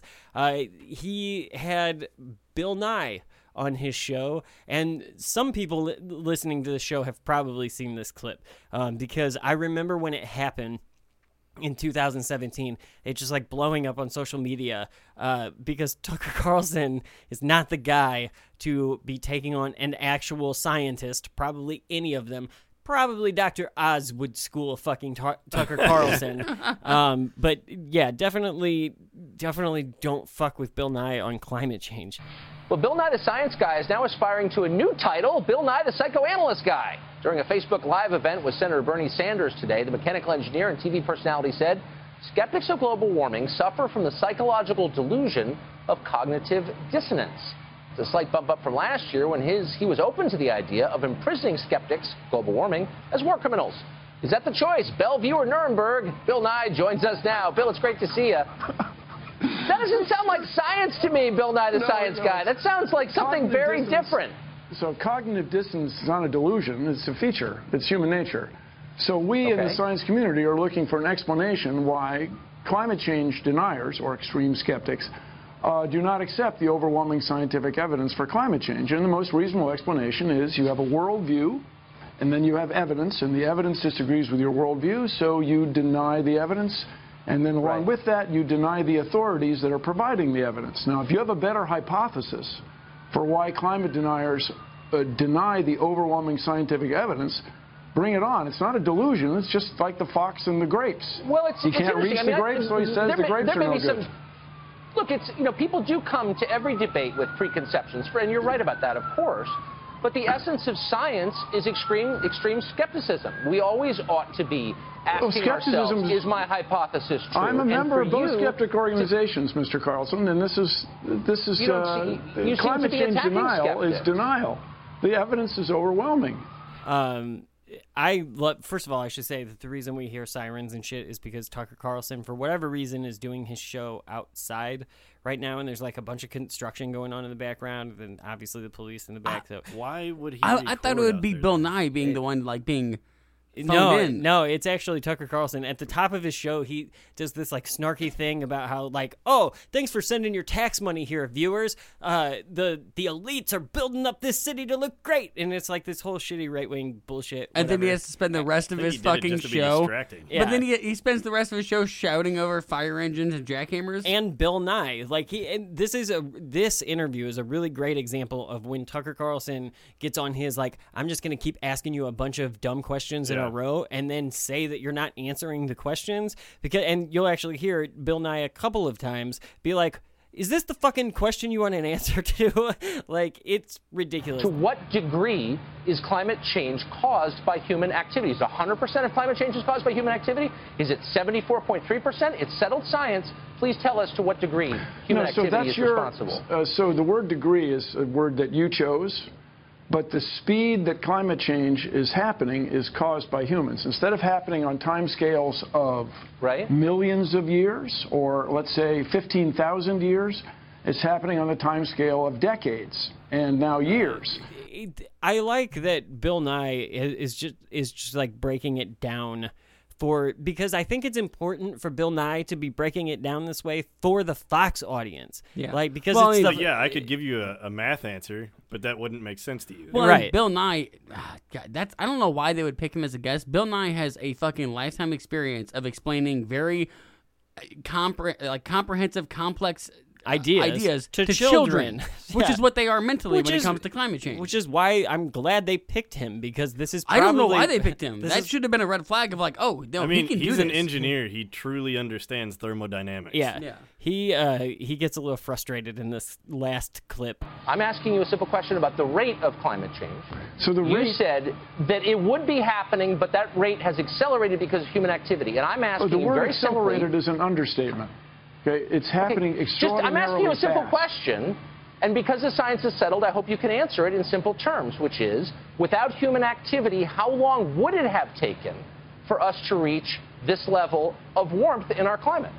Uh, it's not clear that it would have happened. In other words, humans have changed the climate so drastically that we have But I thought- I almost certainly avoided another ice age. There would have been another ice age, ain't gonna happen because of you and me. I I'm very pleased with Bill Nye. There's a lot that I cut out from it, and I, like I, I hate Tucker Carlson's doing the thing I hate, being like, "Well, you settled the science, so tell me the exact percentage, seventy five point three, and if you can't do that, that means the science is bullshit." Right. It's like, no, the science can admit is, is adult enough to admit that we don't know the Right. answer to certain queries. it's such a weird i don't i will never get with like the amount of science that is available on it and whatever i don't get what is the gain of climate change denying like and every time what is the gain And they're backed by like giant corporations that make a lot of money and dealing in dirty f- fuel. Like that's it. That, that's fair. Yeah, no, they have a vested interest. Yeah. And every time I talk about climate change, I get super nervous for my kids' generation. Like, how, how long until Missouri is a desert? right? right? Or fucking the just air isn't breathable. The fact that we have signs that are like it's a yellow day, you can have your windows open in your car. Like, how fucked up is that? That we just accept that? Like, Yeah, no, I I don't disagree with you at all. I don't know. It- I, I saw like be uh city photos, like not really time lapse, but like photos when they were small, like Hong Kong in 1970 something, and then Hong Kong now, and it's just an insane amount of buildings. Yeah. that are all 75 stories Mhm. tall. It's that thing of like you can't see the background anymore because the pollution is like literally Yeah. there's a fog around Yeah. the city. Yeah, I don't know. It doesn't. It doesn't make sense to me why. I mean, it does. Like, I get that the oil money and shit, but like, No, if you want to come on and talk about like the realistic, like, okay, well, it's, it'd be great if we could be completely renewable energy, but that's not realistic, and it costs a lot of money to convert. If you want to get into the nitty gritty of like, how would we do that, and, Right. and, and and that realistic probability, I'm fine with that. But just to be like, gosh, it doesn't exist. It doesn't exist. It would happen in millions of years anyway, so fuck it. My favorite thing is like, okay, I get, like, I get if you're somebody who is, if Tucker Carlson or Rupert Murdoch or whoever at Fox News has the vested interest in, like, oh, well, I'm buddies with fucking Enron and all these energy companies and like whatever. But like, for people like my grandpa, grandma, aunts, like, like, it doesn't make sense for you. You guys aren't gaining shit off denying climate change. I think to them, they've just been sold it, and they genuinely genuinely believe that it's that it's just they're made on the right it's side, just Yeah. bad scientists. or that it's Well, uh, like, it's and with- overhyped. with, how much Yeah. fossil fuel it costs to to make the renewable energy sources like solar panels and wind turbines. Like, yeah, now, but if you make enough of that renewable energy, we'll invent a way to make it using electricity that is Well, powered by renewable and energy there was a whole problem. I've read like ar- articles that that I half remember about like the problem with solar energy is that we tend to build like solar panels that become outdated in a few years, Yeah, and then they just become they're garbage. ineff- they're inefficient and and then they become you have to more of use a ton of pollutant than you know, and that's Yeah. like that's the issue. Is like we need to Tucker. They they have efficient solar panels. They're just really expensive to make right, right now. right now. Yeah. Tucker is really good at playing the game that he needs to play, though, to go on to become the most watched uh, news uh, show on cable TV. And and like, man, he we're gonna we're gonna get into the greatest hits. This is a clip from 2017 where the new boogeyman had just emerged on the scene. Do you have any ideas? Antifa. Antifa. Well, America is plagued by the specter of fascist violence, and in an ironic twist, these fascists call themselves anti fascist, Antifa. Whenever conservatives want to speak on campus or hold a rally, Antifa groups are a reliable presence, and they routinely try to stamp out speech using vigilante violence, which they perversely justify as a form of self defense. Mike Isaacson is a professor at John Jay College of Criminal Justice. He founded the Antifa group Smash Racism DC, and he joins us tonight. Professor, thanks for coming on. Hi, how you doing? Thank you for having me. So your position, tell me if I'm mischaracterizing this, is people you define as fascists do not have free speech rights.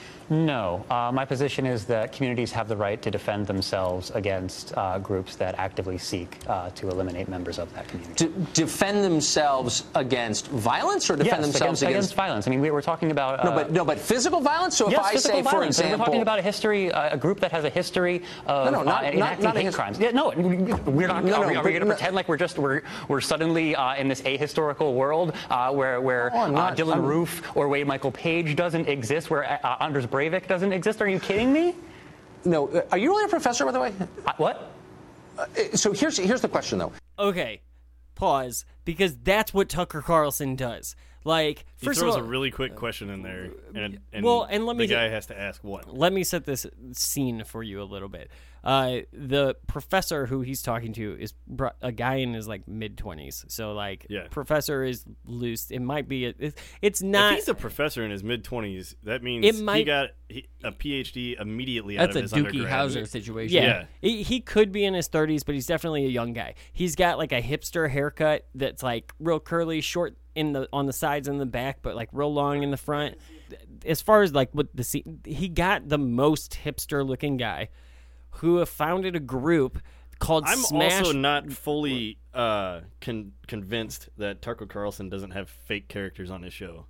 I wouldn't totally be if like you throughout see, all the Trump years, he always pulled on like a really ridiculous looking person. Sometimes they're Yes. repeat people to be interviewed on his show. One hundred percent. If you saw the people Like, that I he, watched he got while the pulling this, stereotype. yeah, he found the stereotype and was like, "Make them on my show." Right. and we're gonna have this fake debate. Yeah. Uh, he it's another example of him pulling the extreme one case that existed somewhere and going, "This is the example of." I'd never even heard liberals." of that. I've never even heard of that incident. But the most famous, like at the beginning of all the Antifa days, is Berkeley. And Yeah, you no. you said that like you fell for that, and I remember. Oh, I absolutely did because I was a very much so Republican leaning centrist. I was probably in 2016, probably 2015 is when they lost me to libertarianism. Right. Like I was no longer a Republican, and I would say that to people that I was a libertarian. Right. And now I'm just kind of hanging out in the center, trying to figure out who makes any more sense than the other. I remember when you were still there, and like that one of I the fell thi- for that big time because I listened to Ben Shapiro every day. one of the things that I like, I even remember when we were doing the Devil's Advocate, when we got as recent as uh, probably a year and a half ago now, um, when we were doing like the Animal Farm episode and talking like. There was Man, still was that long ago? No, there was no way. That was- that wasn't a year and a half ago. Yeah. That was probably a year ago. Like ab- 10 about 10, but- 11 months. Yeah, but uh, when we were doing that conversation, and then we did the conversation about Trotsky and whatever, like there was a lot because I had bought the Anti-Fascist Handbook, which is a horrible book, but I wanted to know more about Antifa because the right kept selling this story that like they're this black clad gang of like marauders, whatever, and they would try to conflate Black Lives Matter with Antifa. Yeah. And there were there was so few incidents with Antifa on the scene of whatever riot was going on. So so very few incidents, Yeah. and they tried to make it sound like it was happening all over the country. Right. And I think and I think the thing they do of conflating Black Lives Matter with Antifa is something that you also see someone on the left of just uh, the Proud Boys and the Oath Keepers. I'm like, well, if you actually get in the nitty gritty, those are very different groups who Yeah. have very different agendas. Right. They might be on the same side politically. Right. But like, it's not. It, it helps no I think to it was just a convenient. generally. It was a convenient boogeyman that was still And there was a- somewhat fresh in the mind. and there is a lot of crossover. A lot of people who support Black Lives Matter probably do support Well, Antifa. There's a lot of people that are anti-fascist that like won't Or say anti-cop, yeah. that won't say that they're anti-fascist. Like I, I would say to even like boomers who talk about Antifa like it is the boogeyman if they're on the right, uh, that like. Hey, do you fucking support uh, communism? No. Do you support fucking fascism? No. Then you're a fucking anti-fascist. Like, Yeah. th- it is what it is. Like it, it, it is a general term. Now you can say that there are instances of like groups, but like I don't know. I think it's a general term, and because it's a general term, it's easy to just lump on anyone, any uh, s- civil disobedience. You could say that that is Antifa. Or if if you're from that perspective, where that's where you're trying to throw blame, in the And- same way and that you could say it's the Proud Boys. When, when have you ever seen any sort of like actual Antifa group in the news where they weren't super skinny nerds? Right. Yeah. Like Like the- all their training videos are kids that are getting picked on in high school. I just think like the if the same person that's the big bad they're- and- Antifa boogeyman is also wearing a pussy hat, like Yeah. Come on, you can't have both I'm, sides of I'm not argument. trying to like fully discredit anything, but anytime they ever saw any training videos, it was kids that weren't gonna do anything. Right. Yeah. This guy, I, I actually don't mind his response, but I would say again, like the, the Tucker Carlson brought this guy on for a certain reason. He looks the way that he wants to present because he does look like one of those dudes. Like he looks like a nerdy dude who's j- Tucker Carlson's point is to make this guy look stupid, and and maybe he does. I'm not saying that this would be the representative that I would want up there talking about the difference between anti-fascism and like whatever, but I also don't think that he's 100% wrong either.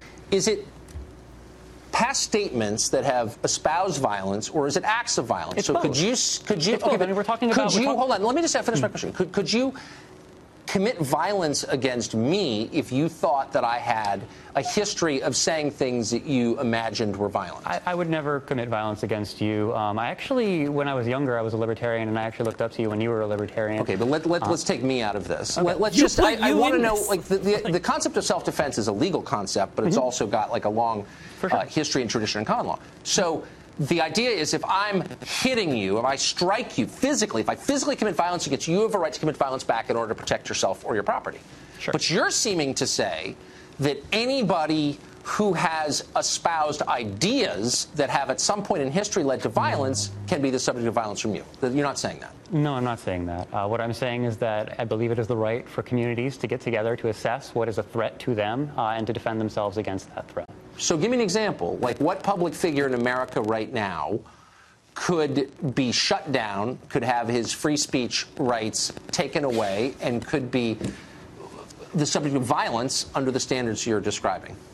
Uh, well, I mean, for instance, I, I think that the framework here of, of talking about violence as opposed to talking about preserving the very freedoms that you and I both enjoy uh, is, is a false one. I mean, ultimately, we're talking about a movement that actively advocates against all the fetters of democracy. Uh, I mean, we're talking about Richard Spencer, who uh, publishes in altright.com, publishes an article uh, on July 28th by a man named Vincent Law, uh, where the headline was "To protect free speech, get rid of democracy." Um, so I, we really Okay, well, have I, to. you know what? I, wait, okay, so let's let's use that example. I disagree with that. I haven't seen the piece, but it doesn't sound like something I'd agree with. It's, it's not. Does Richard Spencer have a right to speak in public? Richard Spencer is a danger to society. When he speaks in public, what he is doing, he is publicly recruiting people to his very violent movement, very violent Okay, so does, does does does he have a right to speak in public? I don't think he has a right to speak in public unopposed, and that is ultimately what the purpose of Antifa is: is to show Well, up and and- oppose him. I'm good with that. Like, I'm I'm all right with that. I'm okay with Richard Spencer and people like that being opposed. I'm okay with Richard Spencer and Milo Ian- Yiannopoulos being shut down at Berkeley. Oh, absolutely. Like, that, first of all, M- Milo Yiannopoulos only goes to Berkeley to get that reaction. That's why he showed up. He wanted to get shut down so It's that free he publicity. well, and he could turn it into "I'm the victim here." Yeah. Look at the big bad tolerant left, uh, you know, shutting me down. But fuck you, it's hate speech, and I'm okay with that being shut down. Um, in the same way that I'm okay with Donald Trump getting his ass kicked off fucking Twitter. I'm really Like- curious as to why it's legal to form new like little societies where they're like the KKK, like what Richard Spencer did. Why is that legal? Yeah, or- how, how is it like? I- how can we look at our past and say that that's okay? That's just free speech, Right. Or Gavin McInnes, you know, somebody like Yeah, that. the guy that created the Proud Boys. Yeah, Yeah. Like I think that the thing I hate about that clip the most is Tucker Carlson trying to lead that guy, being like, "So name me a person who you would have shut down, who you would enact violence just for their words." Mm-hmm. And the guy's like, "We don't do that." And he's like, "Well, just name a person." Like, yeah, just do it. and the guy keeps Come being on, like, play my "That's game." not what you're saying. We do is not what we do. We counter protest. We like, right? They should not be allowed to talk in public without someone else there to be like they're wrong. Right. We're not saying you should like. Because they're saying something dangerous, you should throw stones at them. And I don't think- which is what Like, I- Tucker's I- like saying. I feel like their point of arguing free speech, like they wouldn't let it go, even if like we had another person exactly like Hitler. They'd be like, "Well, it's just free speech." Right. Yeah. Right. Why? Yeah. I mean, you could argue, and like, it's, you could argue that they did that with Trump, like who is knowing not- the knowing the histories that the, the historical evidence of what happened with Hitler and what happened with the KKK. Why is it? Why is there not a ban on it? Right. Yeah. You can take things too far. Well, you can't, but you can't ban. But there's a shit very in this thin- country yeah. without people crying My foul. My freedoms!" freedoms. There's also a very thin line between like how illegal is it to say crazy shit? How Right. illegal? How illegal? I mean, like the people who believe that Trump's the second coming of like I don't Jesus. think or, I don't. like, If you is get that- to the point of having a movement, that's, when it should yeah, be illegal. Yeah, I Yeah. agree. And unfortunately, I think like the like places like the FBI or the CIA And- are all too often more interested in the Fred Hamptons and the fucking Martin Luther Kings and not in the Gavin McInneses of the world. Right. For argument's sake, we shouldn't have an Antifa because we shouldn't need one. It's the police's job. Right. Yeah. Yeah, and I think Antifa would agree with you. I like I We should- we like, shouldn't be here. We shouldn't Like, be that here. should be their They shouldn't have to be slogan. there, Right. It's the kind. It's the argument. Uh, it's the we sh- shouldn't have had to throw a bunch of British tea into Boston Harbor, Right, But we did. it's it's the Charlottesville uh, conversation all over again. It's like, well, if the Tiki Torch fuckers didn't show up, Antifa doesn't show up. Now you can go down and try to pinpoint the moment where it got violent, and then there is blame to be aside, assigned on both sides. That's not what Donald Trump fucking said before anybody goes there. Uh, but they, like you can go to an individual, but you can also say Antifa isn't here if some stupid motherfuckers with tiki torches aren't shouting "Jews will not replace us." Yeah. Like straight up, and I don't think And it- Antifa I think wants in the, to be there. In the same way that, like, I think you can look at something like the Tea Party movement, and I, like, I didn't agree with its the backing behind it at the time, but like, it wouldn't have existed if a bunch of people didn't feel like they were being fucked over by Right. the system. Well, Like, and- regardless of whether, like, for real, Q, uh, none Antifa of doesn't exist none of if, the if movements- fascism hasn't hasn't like, gotten Yeah. a foothold in this country. Yeah. So, like I told you, we're gonna hit these greatest hits. Let's look into the future a month, um, just to get another glimpse on uh, where does Tucker stand on the issues. I bet you have some guesses when it comes to immigration. Well, with the passage of time, the rhetoric on illegal immigration on the left has become increasingly brazen, and the attentions of those who espouse it are less disguised than they've ever been. So in the 1990s, Bill Clinton pledged to deport illegal immigrants. He got elected on that pledge. In the 2000s, Barack Obama and Hillary Clinton touted their efforts to secure the border. Then, as president, Obama created DACA and other programs to block deportation for certain favored illegal immigrant groups. And now, in the Trump presidency, the mask is off. The left tells us that no illegal immigrant should ever be deported, even ones who I don't have believe committed they crimes. said Not only that. that, they should be allowed to vote. No, They never said that either. They They, never said they should they Now- should be allowed to vote or that here's what I will we should say. just keep everybody. Here, here's what I will say to uh, Tucker Carlson's bullshit made up defense. Uh, he he always gets one guy right, and like, and maybe to your point, maybe they are staged. I don't know. But he does have an example of what he is talking about, and I will yell about it after I let you hear it. I do believe that we should have universal oh voting God. for everyone to ensure that everyone has For has citizens of other democracy, countries, so, Everyone has like, a republic. This good country old is about family founded no racism. taxation without representation. I Oh, believe okay. that. That's a so fundamental of everybody in the nation, world isn't it? who comes to the United States and buys a deck of Marlboros and pays a sales tax is entitled to vote. That's what you're saying. If that person comes here to contribute to the country, let him have a say in his government. Oh, Simple as okay. that. Let foreigners vote. I hope the Democratic Party runs on that. I think it'd be a fun election. Okay, so he gives an example from a guest that he has recently had on in his show. The problem that I have with this is the same problem I have with all of these examples that he gives is that you can find one extreme guy. There's always you can look at the fucking Democratic primary field and and see the difference between somebody like Joe Biden, Bernie Sanders, and Marianne Williamson, right? Like Mhm. there is always the one crazy fucking person out there that's gonna say some Yeah. crazy shit. And but the, the the sad fact is they're the only people who get on punditry shows because there is no there's no benefit from getting a rational person who's going to be like, I don't know, both sides kind of have points, Doesn't but I'm concerned about this. Doesn't create viewership. Yep, no one's going to click on that.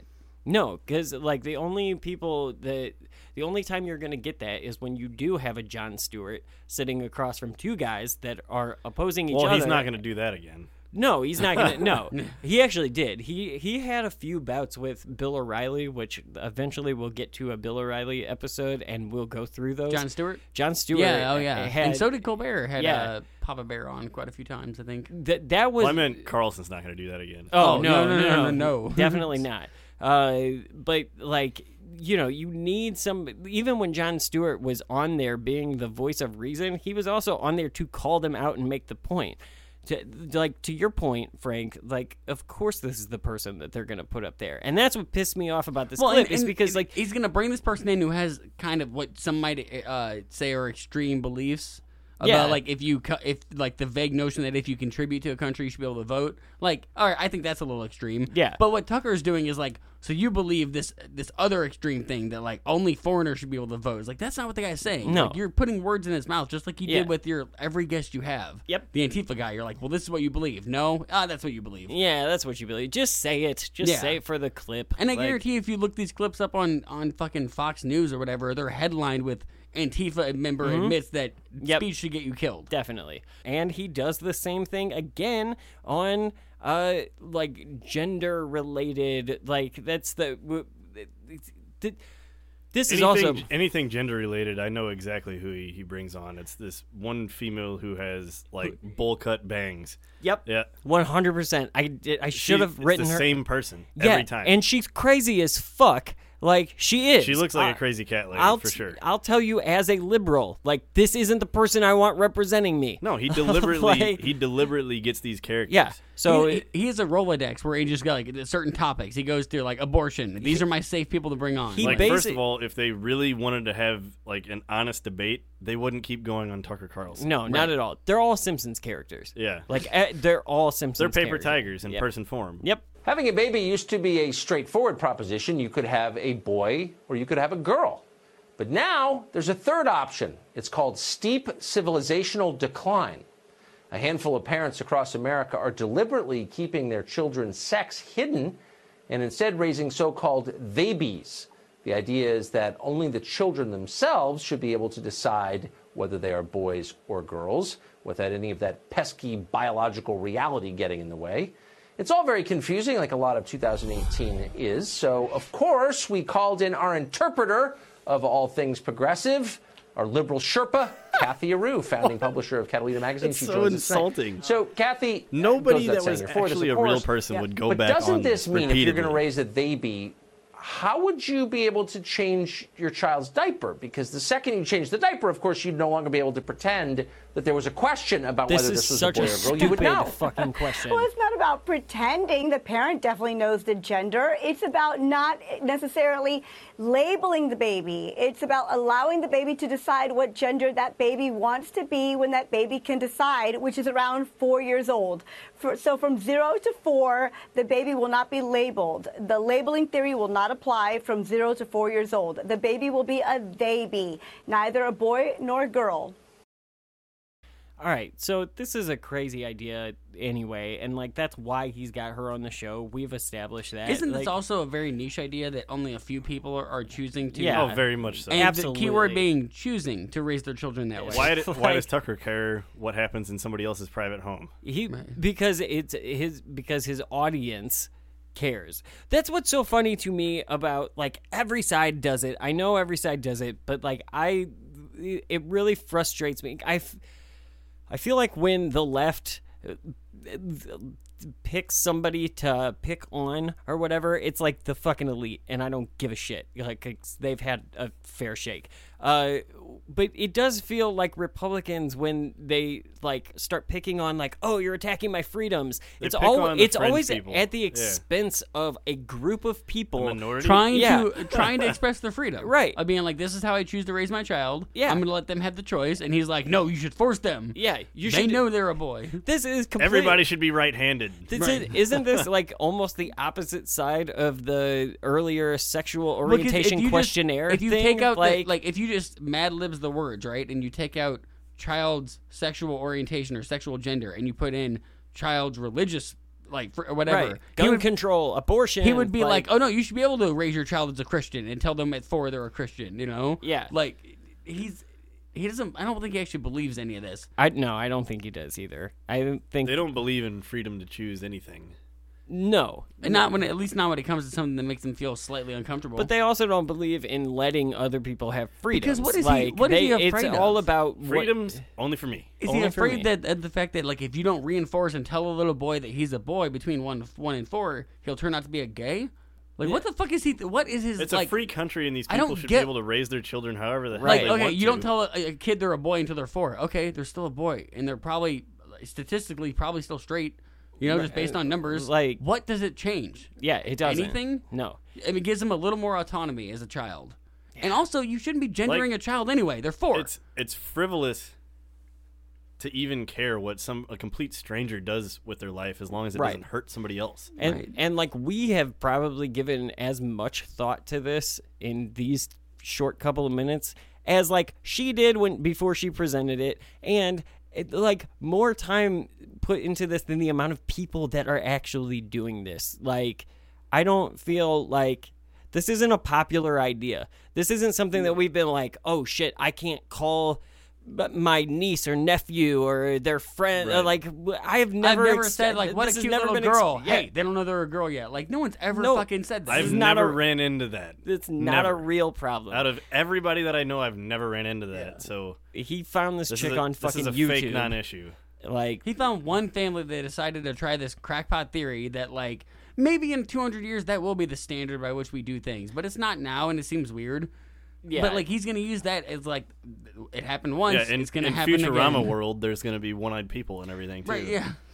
he is one of these guys, like Sean Hannity is, uh, that is, I think, largely responsible for the temperature of the division in I our think they're- current They're solely responsible for populism. Yeah, because they because they have been slowly but surely dripping it in to their monologues and shit until it took on a life of its own. And here is an example of He's got to attack Master's enemies. Newly elected Utah Senator Mitt Romney kicked off 2019 with an op ed in the Washington Post that savaged Donald Trump's character and leadership.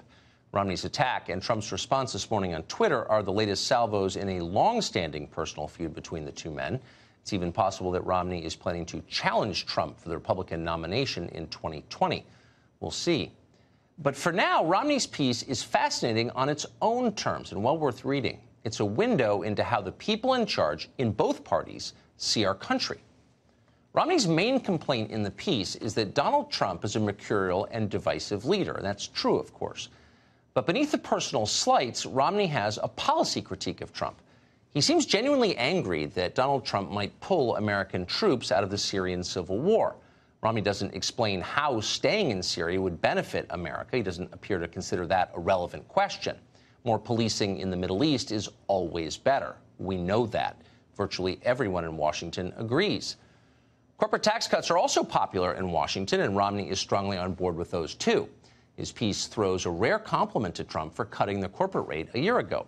That's not surprising. Romney spent the bulk of his business career at a firm called Bain Capital. Bain Capital all but invented what is now a familiar business strategy take over an existing company for a short period of time, cut costs by firing employees, run up the debt, extract the wealth, and move on, sometimes leaving retirees without their earned pensions. Romney became fantastically rich doing this. Meanwhile, a remarkable number of the companies are now bankrupt or extinct. He must have learned that shit at MSNBC when Mitt Romney was running against Barack Obama. How weird is it that now that Mitt Romney and Donald Trump are enemies and Trump is your fan, like you're the fanboy of Donald Trump, you have to attack his enemies, right? But you're going to use the When wa- this exact was in same. 2019? I would This say, is in 2019. How did uh, how did Trump make all of his money? Was it was I'm it through fairly- shady practices? I'm fairly Right. certain that Then all shut of the fuck up. that all of 2019 there was no challenger, and it was clear that the Republican Party was only going with Trump. so what's the need here? what's the need to try to beat up Romney? Well, it's just it's the it's the, The furthering. RNC had he its dared to criticize the the Orange God King. Right, and that's what they're yeah, selling. like when McCain did it. Yep. And that's what And they're all of a sudden selling- he was a useless, stupid soldier who got himself. Is caught. it really called Bain Capital? Yeah, Bain Capital was the company that. That's not ironic at all. Like the, It is. the, the It bane is. of people's existence. It definitely is. But- but it they definitely- probably did it on purpose. What do you uh, think that? Uh, tar- did, here's the thing. I want to introduce you guys to my new company. It's called Fuck You Enterprises. we just repossess stuff. uh, so, um, so th- for me, this was a moment when I was looking at it that I thought, okay, Tucker Carlson might be aware of QAnon now, and he might be trying to pull uh, the the QAnon people. This is also in 2019. Let me see. Uh, I believe this is in February, March of 2019. Um, but it, this this was just an interesting take to me because it's something that I feel like uh, my side has said before. 2019 is only a couple months old. We haven't given it a name yet. So, how about the year of the woke billionaire? Sit back and watch as the Democratic presidential candidates simultaneously jockey to establish the most left wing possible credentials and at the very same time feverishly suck up to the super rich to fund their campaigns.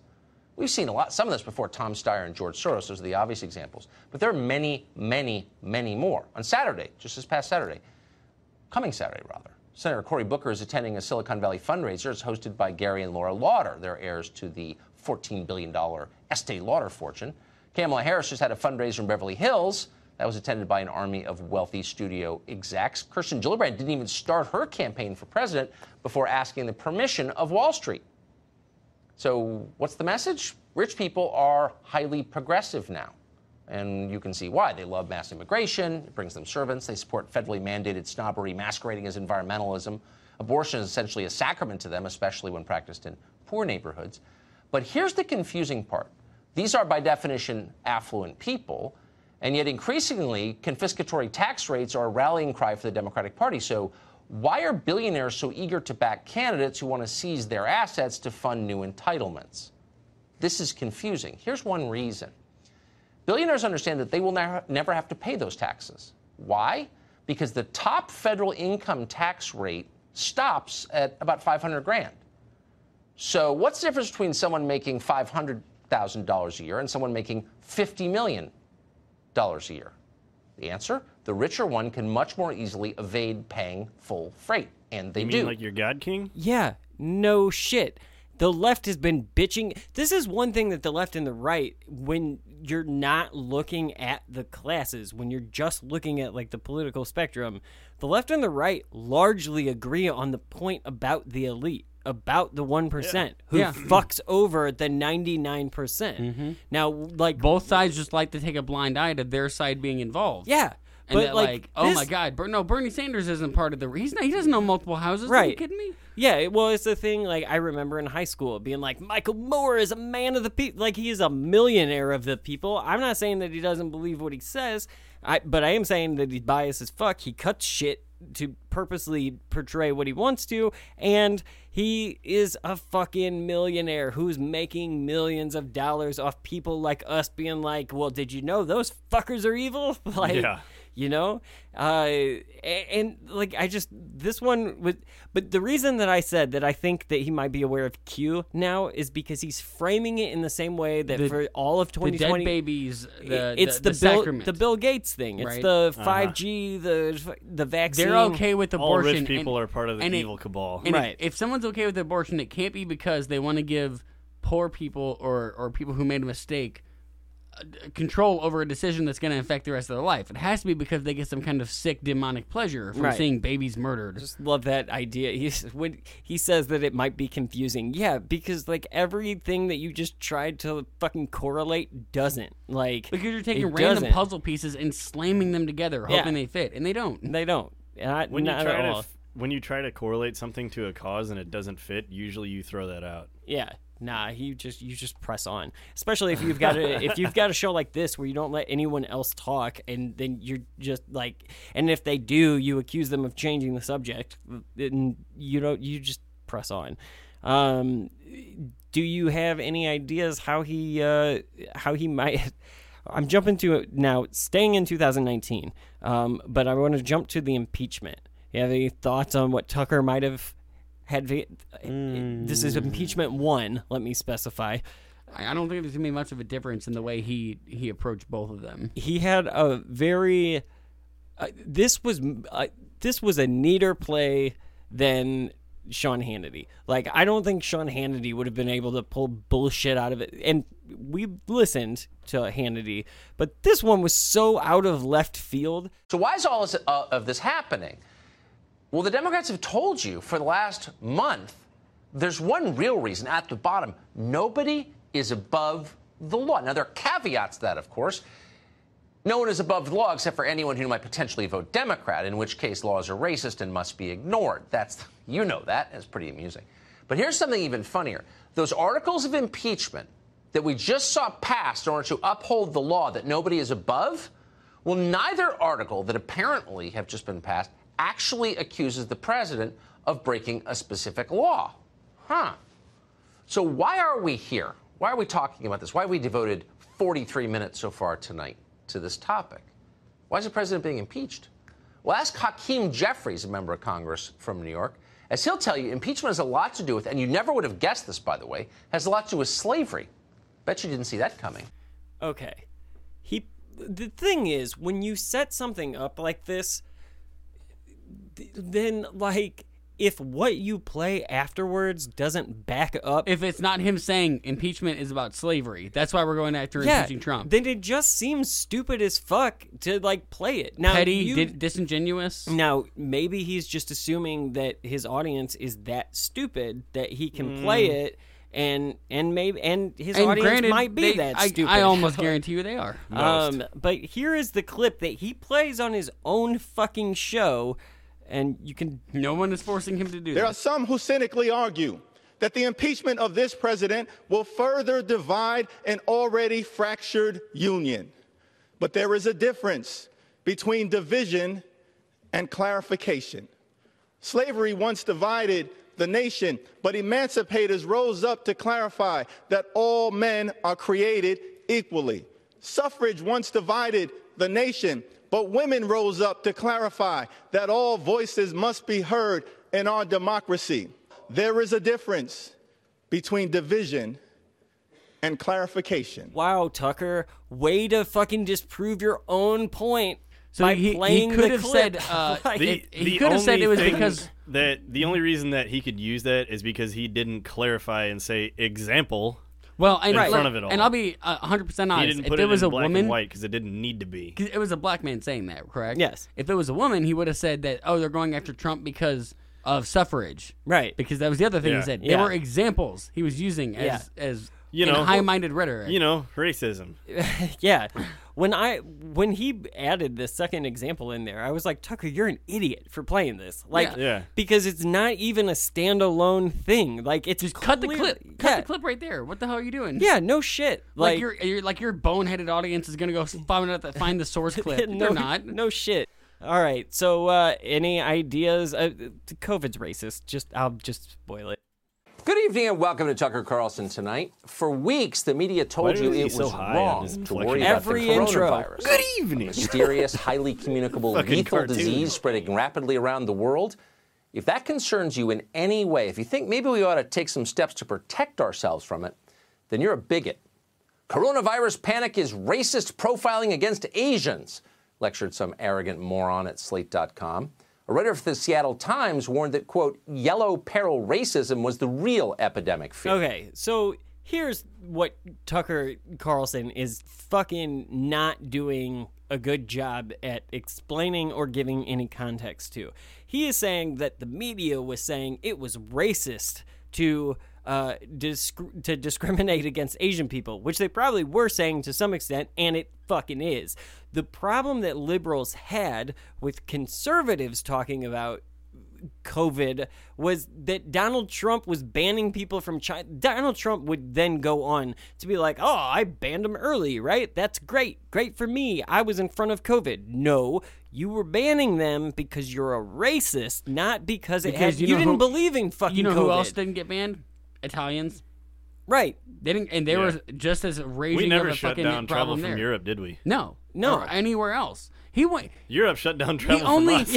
Trump, Trump shut down travel to China. He if he could have gotten away with doing it, Was that his only shutdown? yeah, because for, it was for COVID. He was doing, China? he was doing the trade war. If he could have Yeah. gotten away with doing it in 2016, he would have. Yes. COVID was just the excuse he needed. Yep. That's Yeah. all it was. One hundred percent, and that's why people. And I would say too, to Tucker's point of like, oh, the media is demonizing us, and then reading headlines like, uh, profiling Asians is fucking wrong. Like, yeah, it is.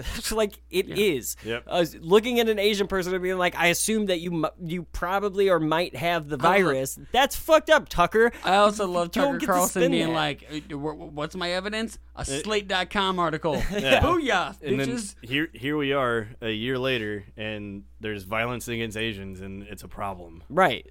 Yeah, because Tucker Carlson decided to maybe let us because, know what. maybe mean, because we we're- spent the whole year on that rhetoric. We're Yeah. recording this the day after someone shot up three Asian parlor, uh, massage parlors, right? Well, not Or- the- or the day- week the, after. the week That, after, that was yeah. a week. Uh, Um, yesterday's the day after he was charged. Yeah. Yesterday's was a supermarket in Boulder, Colorado. Yeah. So like, uh, I don't know. Um, Which there's no facts about that out yet. obviously Tucker Carlson has some uh, some rhetoric to to socialism was a big part of 2020 as you remember so, somehow the fucking barely not republican joe biden got turned into the boogeyman of the right and he's a socialist and uh, like and i've said it a hundred times on both podcasts He was easily the most moderate candidate. yeah, like I, I as somebody who likes Bernie Sanders, not totally pleased that we got Joe Biden, but I'll take it because fascism was on the other side of the bill. Uh, you know, so, Mm-hmm. but you know, anyway, Tucker's got a uh, snake oil to sell. Good evening and welcome to Tucker Carlson tonight. The president announced this afternoon that the Republican Party has canceled its traditional nominating convention in Florida next month. The reason?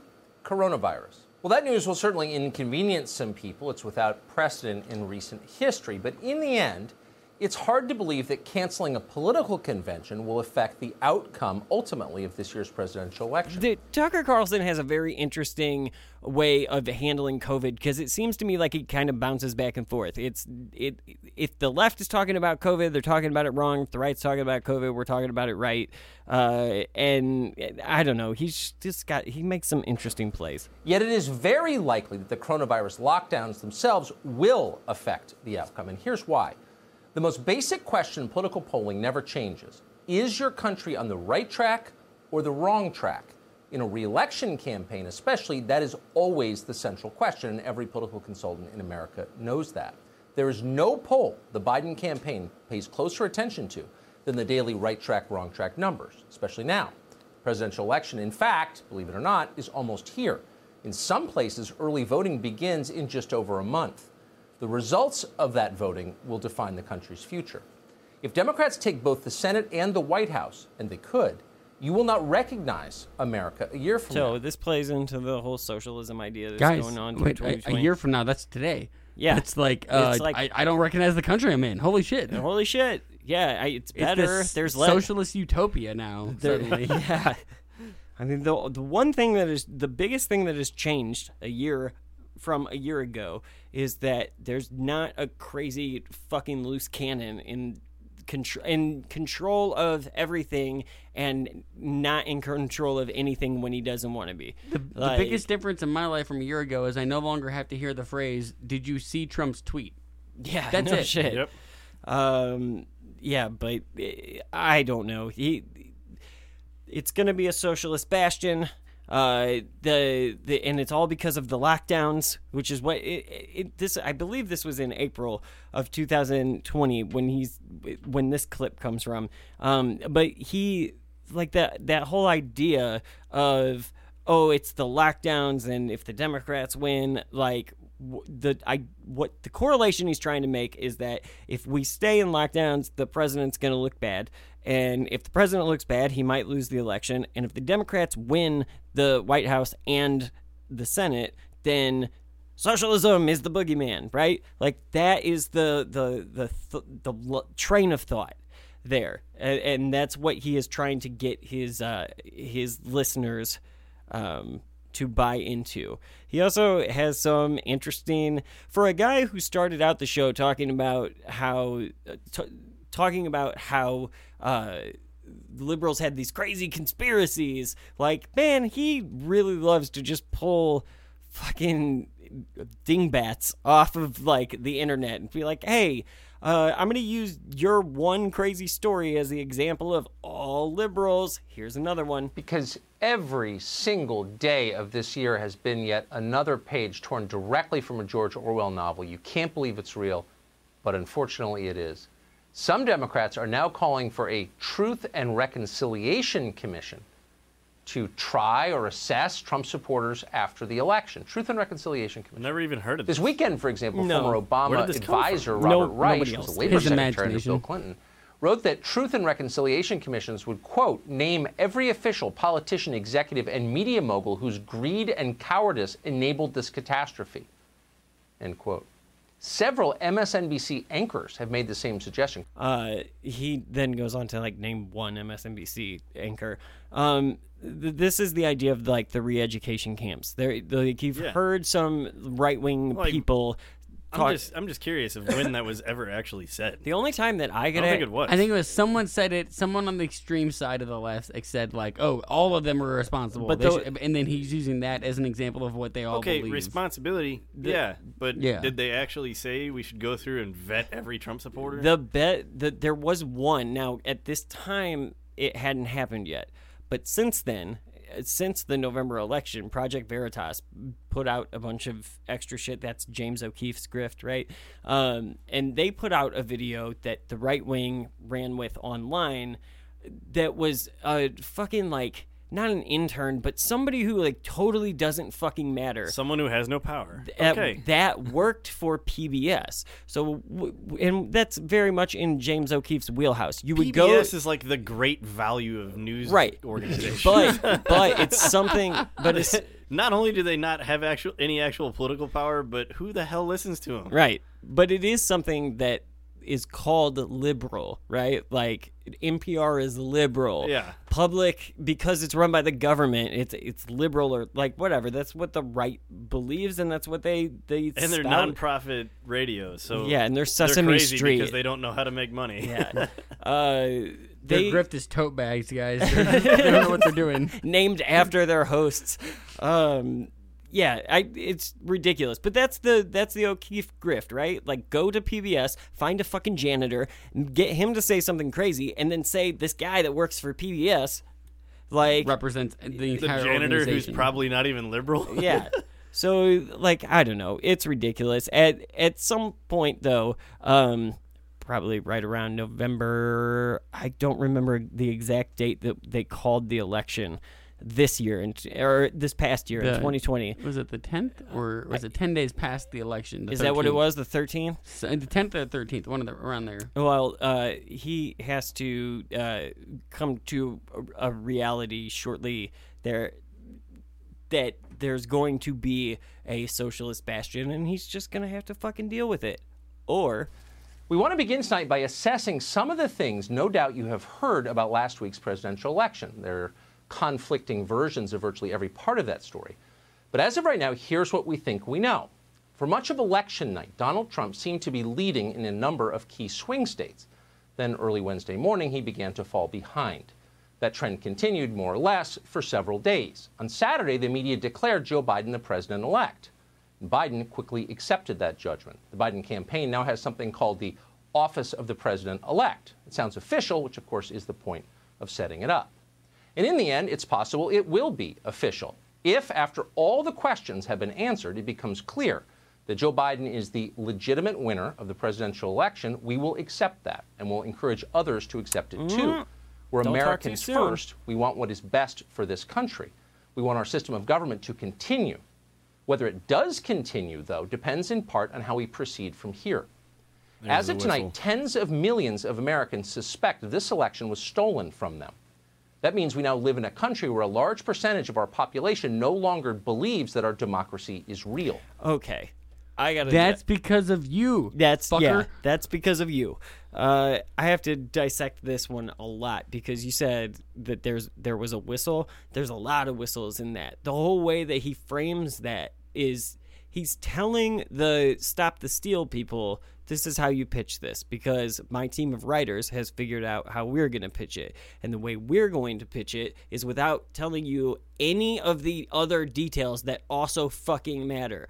We're going to tell you that president trump was up on election night. We're going to tell you that that went for a few days we're not going to mention that mail-in ballots were being counted and that the number never stopped moving for all of those days Or that Trump Yeah. fucking uh, encourages people actively not to mail in or ballots.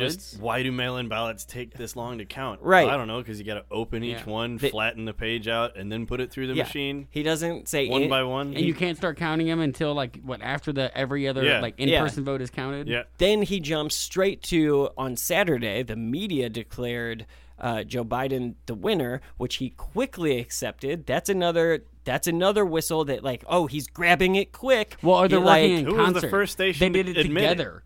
Who I was think the first station to admit it? Fox. Fox. It, w- Yeah. yeah. Your No, well, own boss. No, Fox. No, that's No, not uh, true. Fox was the first one to declare. Uh, Uh, uh, fuck. Ne- Nevada or you? I don't remember. It was, Was Nevada? I think it was Nevada. One of Uh, the yeah, one of the the west more western states. But they, but no, it was. I think CNN was the first one because it had to be CNN because CNN was counting nonstop.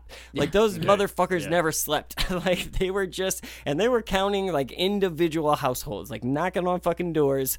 Uh, but um, but anyway, like the whole way that he set that up. And then to try to ha- take this high road at the end of the clip and be like, look, at the end of the day, the real problem is that we're all divided because people don't trust the system without mentioning that it's your own fault that it, it's He- his own fault. He spent the entire program telling them why they shouldn't trust the system. Right. And in the in the days after this spiel, he would continue to do the same thing. In some ways, it's an inspiring story the triumph of voting over death. And no one quite embodies that story like James Blaylock of Covington, Georgia. Mr. Blaylock was a mailman for 33 years until he passed away in 2006. 14 years later, according to state records, he was still mailing things. James Blaylock cast a ballot in last week's election. How did he do that? It might be worth asking the New York Times.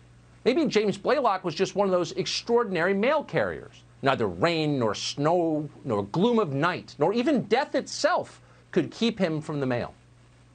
In his case, maybe voting from the grave wasn't really fraud, it was just commitment. This is this is what I was talking about earlier when I was talking about Yeah. uh, dead people voting, and they had one name that was gonna be proof. Mm-hmm. And I don't want to step on what happens because I'm I know you'll you you're gonna have the clips. Yeah. But fuck him for this. Yeah, oh For yeah. How much he built that up, and there's like n- no uh, the the fucking snow won't stop him, and sleet won't stop him, and like kiss my ass. Yeah. Yeah, it you was should have at least checked this before you ran with it. Yeah. So uh, on opposing liberal bias uh, network CNN, the fucking liberal bastion that it is, uh, they actually ran a better piece though. False. James Blaylock did not vote in last week's election. Mrs. James Blaylock voted in last week's election. He's not voted. He didn't vote. It was you. It was me. Agnes Blaylock voted using her married name, Newton County confirmed. Her voter registration was signed as Mrs. James E. Blaylock Jr., and that's exactly how she signed her name when she voted in the November 3rd general election. Because she's old as fuck and That's registered how in she's the been 50s. receiving her mail for decades. Yep. Yeah, she. All go- it would take to verify that is to double check, like, had that person with that similar name? Because, like, if Maybe maybe check the don't- name, it was Mrs. Jo- Well, I guarantee you, every single piece of mail said the exact same thing. He- Mrs. he- they can't say James- Mr. because like, come on, she's not. I think dead. Black- I, Blaylock I or think you're Blacklock. both giving Tucker Carlson and Fox News too much credit. They didn't do any of this looking. Oh, no, there was never no fact Rudy checkers. Giuliani said some shit. Yep. And then Tucker Carlson repeated it on the air. He goes on to give mm. more examples. Okay. But what about Linda Kessler of Nicholson, Georgia? Linda Kessler died in 2003. 17 years later, she was still voting in presidential elections. I'm not even going to keep you waiting.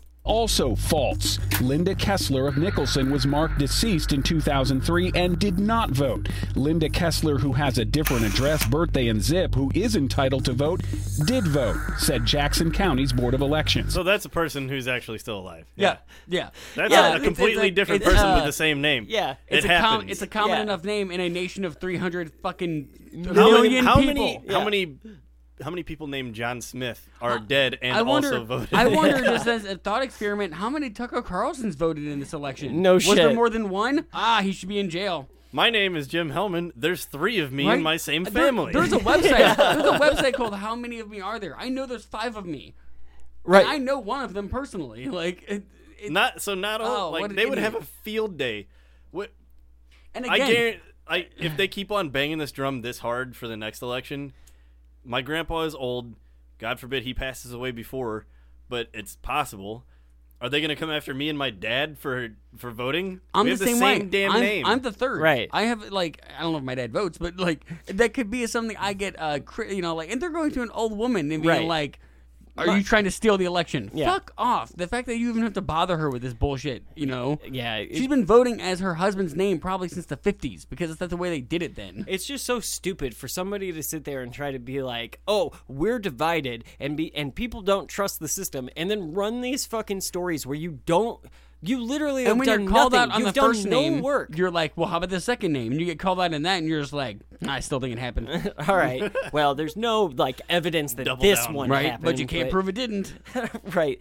That seems to be. I had a conversation uh, a little while ago with a relative who was challenging me, had listened to the show and was challenging me on. Uh, I think it was Marjorie Taylor Greene and Frazzledrip, and I was getting challenged on like, well, how do you know it doesn't exist? That onus isn't on me to prove. Like, prove to me uh, the way that I know that it doesn't exist is be- is because of all of the examples that I gave in the episode of. uh, You can't even convince. It's a uh, plot point 9/11 from a movie. You Like- can't even Right. convince 9/11 conspiracy theorists that, uh, you know, mechanical engineers did all the math and everything that happened could in fact weaken steel beams. Right. Right. They're like, eh, nope. I just like it, but the o- but the, like it's not on me to prove that. Like No, if, when if you, you have some, if you have crazy, some out, you gotta bring evidence. Yeah. more than a gut feeling. yeah, it, it yeah it doesn't work the opposite Or way. I, and my my least favorite is well, like, well, it's a possibility. Yes, everything is a possibility. It doesn't make it likely at all. Now, uh, to to to play, um, I, I thought it was important that because just because of why we are doing the show in the first place, and and what spawned this switch up in the way that like in the content that we produce, the three of us. Uh, I thought it would be important to hit the Capitol riots, right? Like we know that Tucker Carlson is he's gonna hold the line on everything that Fox News would. We've gone through that. Uh, he is going to try to play both sides, try to be the bigger person, and he's going to also try to invalidate Biden's win and say that like there's nothing there.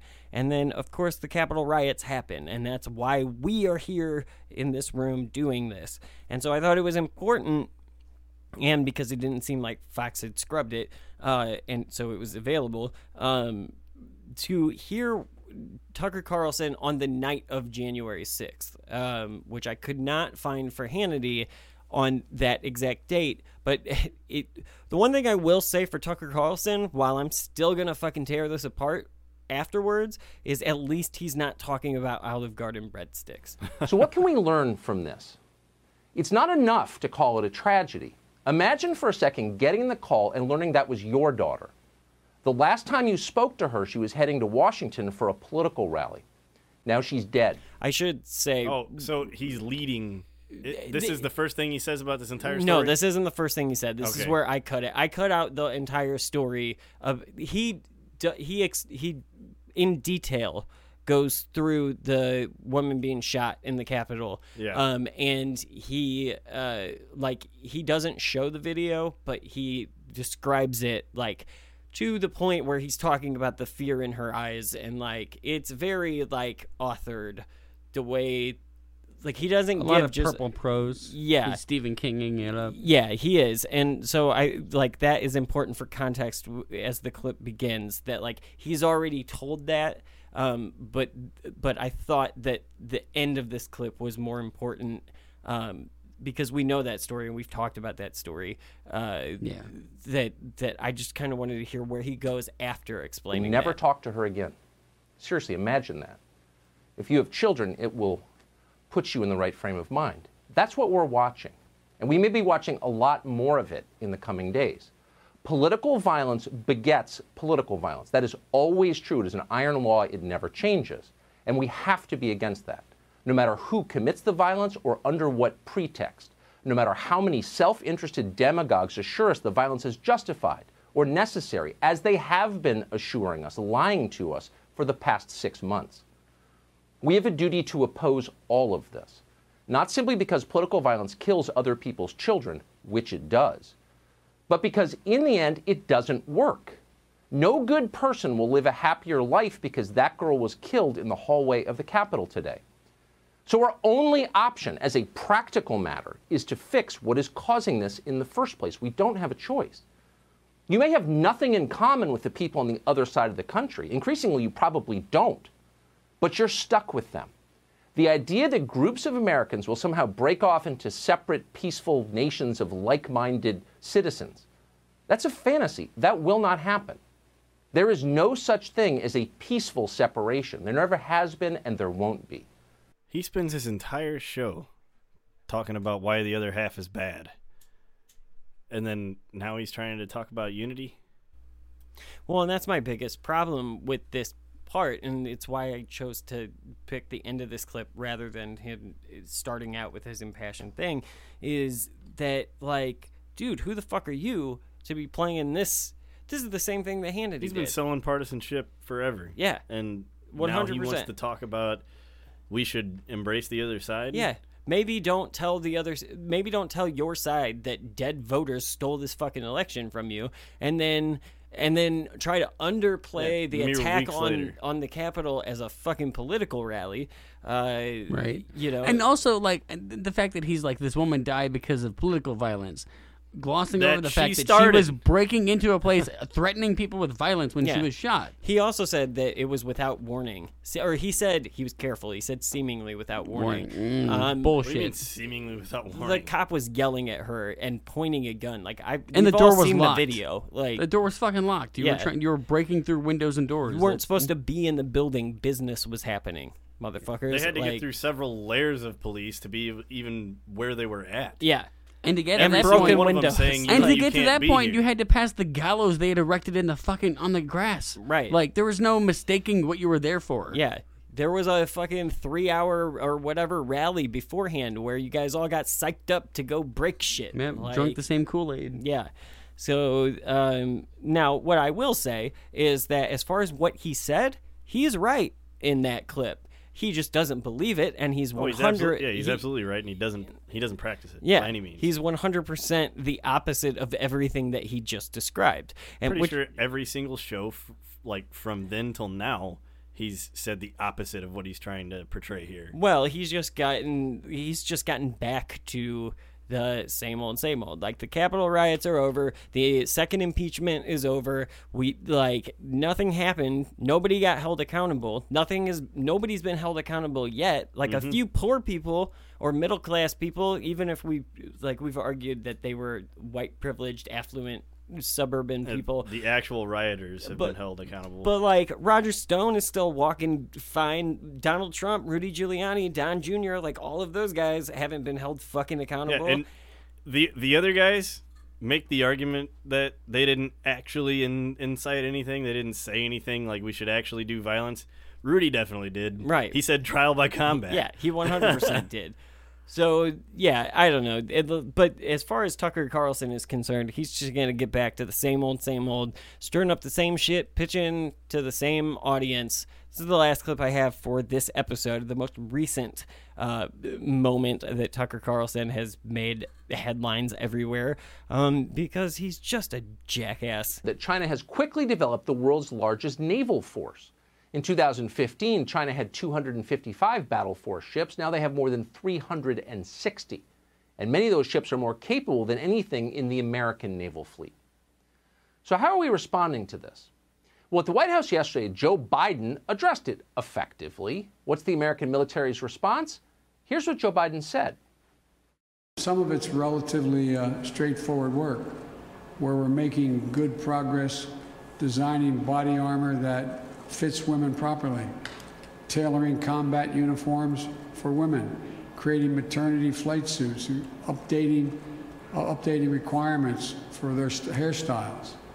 And some of it is going to take an, uh, you know, an, an intensity of purpose and mission to really change the culture and habits that cause women to leave the military. So we've got new hairstyles and maternity flight suits. Pregnant women are going to fight our wars. It's a mockery of the U.S. military. While China's military becomes more masculine as it's assembled the world's largest navy, our military needs to become, as Joe Biden says, more feminine, whatever feminine means anymore, since men and women no longer exist.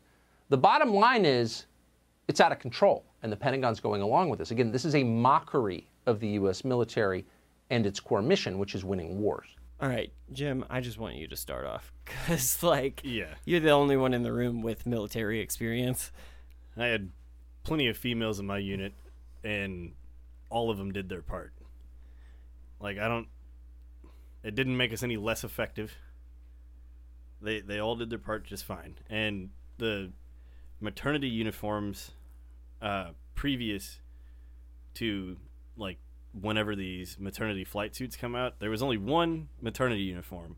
It was not fire resistant because it had an elastic waistband, and the top was just super bulky. So Yeah. like pregnant women wearing them, it hardly even ever fit them because it was usually like just a ridiculous amount of sizes bigger. To where it just looked like they were wearing a nightgown the entire pregnancy. Right. So Tucker can sit there and, And say like, "Oh, doesn't this sound ridiculous? suits- We're maternity flight suits." But in reality, it's like that's actually an issue the, the army deals with when you have enough Well, people who work for and, you. And you can fly up until X amount of months pregnant. Right. Which there's female pilots, there's female crew chiefs on, and they're going on to get pregnant helicopters. to start families, just Yeah. like the men who are getting taken away from families all the fucking Yeah. time. That's such a trope And in this country. So, in order to be on a helicopter, there's a crapload of static electricity that gets created by helicopters, and static electricity can cause fires, and it's not an infrequent thing that a fire occurs on a helicopter because they're really not supposed to fly anyway, just out of pure physics. Right. They're they're they're flying machines that We're shouldn't spitting in. God's face. Yeah. like the the amount of maintenance and everything that goes into them things just to keep them from crashing is insane. But it, I I digress. Uh, flight suits are flame retardant, like actual flight suits, and the maternity uniforms are not. Yeah, because it's So just like making, sweatpants. Making maternity flight suits probably should have been a priority a long time ago. I Right. ju- I just and if it was in Trump's presidency, nobody would have said anything. No, and I, that's the thing is It'd I have been ju- non-news. I just think it's weird to hear because the right is so like synonymous with like military spending and like support our troops and uh, yellow ribbons or like whatever. Um, and so like, but unless unless the other side is in power, Unless they and then get it's like, ah, up. you're you're def- you're uh, feminizing the like. All, all of a sudden, it just feels like military bad. Like you wouldn't say that shit if the right, if George Bush was president. It, Doesn't it sound weird that suddenly, like the moment Trump doesn't become president, Biden's president, Tucker is criticizing our army and praising China's? Yeah, like weird, he right? just flipped the switch really suddenly, and it was It very coincidental been- timing. It wise. hasn't even been close to long enough in order to make an effective change in the military In- at in- all. in any Right. policy. like not even Like, close yeah. to uh, enough time. Yeah, because the budget is still last year's budget. That's not going to roll over until Well, and in, September, in terms October of anything, this in terms year. of Wall Street, in terms of the stock market, in terms of and most policies, like there are a few things you can change overnight, but most of them are slow moving. Fucking, It takes at least a fiscal. You have to wait year for it for to it to grind occur. down and then start going the other direction. It's a yeah, it's Yeah. long. Yeah, I, I don't know. I just I'm happy that Tucker Carlson has found his grift, though. I mean, I guess at the end of the whole thing, you can say like, well, I mean, you made it through the fucking the liberal stations. You made it through uh, uh, supporting a really fascist guy, and then like you came out the other side, and you were like, you know what? Like impeachments, they happen. Insurrections, whatever, no big deal. like all I know is that whatever the next talking point Rupert Murdoch and co want me to spit, I'm gonna spit it, and I'm gonna look like I pooped my pants while I did it. So. Uh, I don't know. Um, what do you think uh, as far as how do we want to rate Tucker Carlson? Do we want to? We've got fraud, traitor, treasonous, and fascist. I'm not going to explain the definitions every time. We know them now, or we should listen to more episodes of Un American.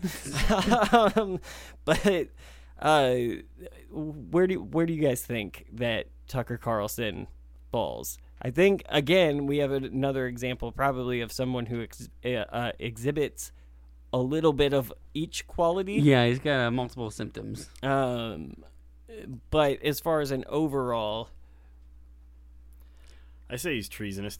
yeah, yeah. 'Cause he- he- I think he's as bad as Ted Cruz or He- Sean Hannity. He sells so much partisanship that it's like he won't be happy until the only thing left in America is republicanism. Yeah. That would be the only time that he would cease being a propaganda machine. Yeah. And yeah, I I think you're right. I was gonna lean more towards fraud, just because I think that he is. I think he's really successful at the grift that he pulls. Like he can literally go to any network, and I think because he's got the personality that he does, where if he wasn't a stupid asshole who was making incorrect points, like he could be a funny guy. Like he's making little jokes and like not like real funny, but like office funny. Like Yeah. the Yeah. guy that you can tolerate, but like, Like we'll you let him wouldn't- interview a comedian, but like you're not going to be the comedian. We're bud. not gonna pay to see you be Yeah. funny, but like if you want to do it at the water fountain or something, Right. that's fine. Uh, Try out your tight five at the in the break room. Yeah, I don't know. I just think because of how much partisanship goes on with him that he's treasonous. Yeah, I because he only cares about one half of the nation. And I think if you got Yeah. into the money of where who is truly funding him and how that yeah influences his thinking and what he says, it, he's probably How closer to being. How much stock do you think he an has in man. Buckler? So, like, you know, whatever the like fuck. you you could fuck prob- all duels. There's people that could argue against me that saying he's just doing his job uh, to, and selling that partisanship, but uh, probably shouldn't be a job that exists. Yeah, I agree with you. I I think the job itself is treasonous, and the fact that he's just like, oh, I'm making a lot of money on it. I'm just going to keep doing it. Yeah. that makes you worse. Yeah, I agree. Makes you a dirtbag on top of being treasonous. I'll put him there. Somebody said treasonous. I mean, yeah, I guess why not? like, there it is. Um, all right. Well, that'll bring us to the end of this episode. Uh, we will be back, but before we go, Jim, can you please tell the nice folks listening how to find us? Yeah, we have a Facebook page, and we can be found on Twitter at Real Un-American, and also on our personal accounts at Un-American B, at Fevered Heart, and at American Actual J. Awesome. And uh, let's see, Franklin, can you tell them what to do, please? Yeah, you can follow us, like, subscribe, share, and review. Episodes are available weekly. Uh, and of course, bonus content is available over at uh, patreon.com slash unamerican. So go check that out. And as always, we appreciate any and all support. Yes, we do very much. Uh, thank you, fellas, and thank you to our listeners. We will return next week. But before we go, we do have our dishonorable mentions for the week, and they are Ken Calvert of California, Kat Cammack of Florida, Jerry Carl of Alabama, Buddy Carter of Georgia, John Carter of Texas, and Mad- Madison Cawthorn of North Carolina. Um, and of course, your job as the listener, if you live in their states, is to vote against them and put them in a future unemployment line. Thanks. Un American is a Fever Heart production. It is hosted by Brandon Condick, Franklin Everhart, and Jim Hillman. If you like the show, please subscribe and leave a review. Contact us at unamericanpod at yahoo.com. And be sure to support us on Patreon for exclusive bonus content.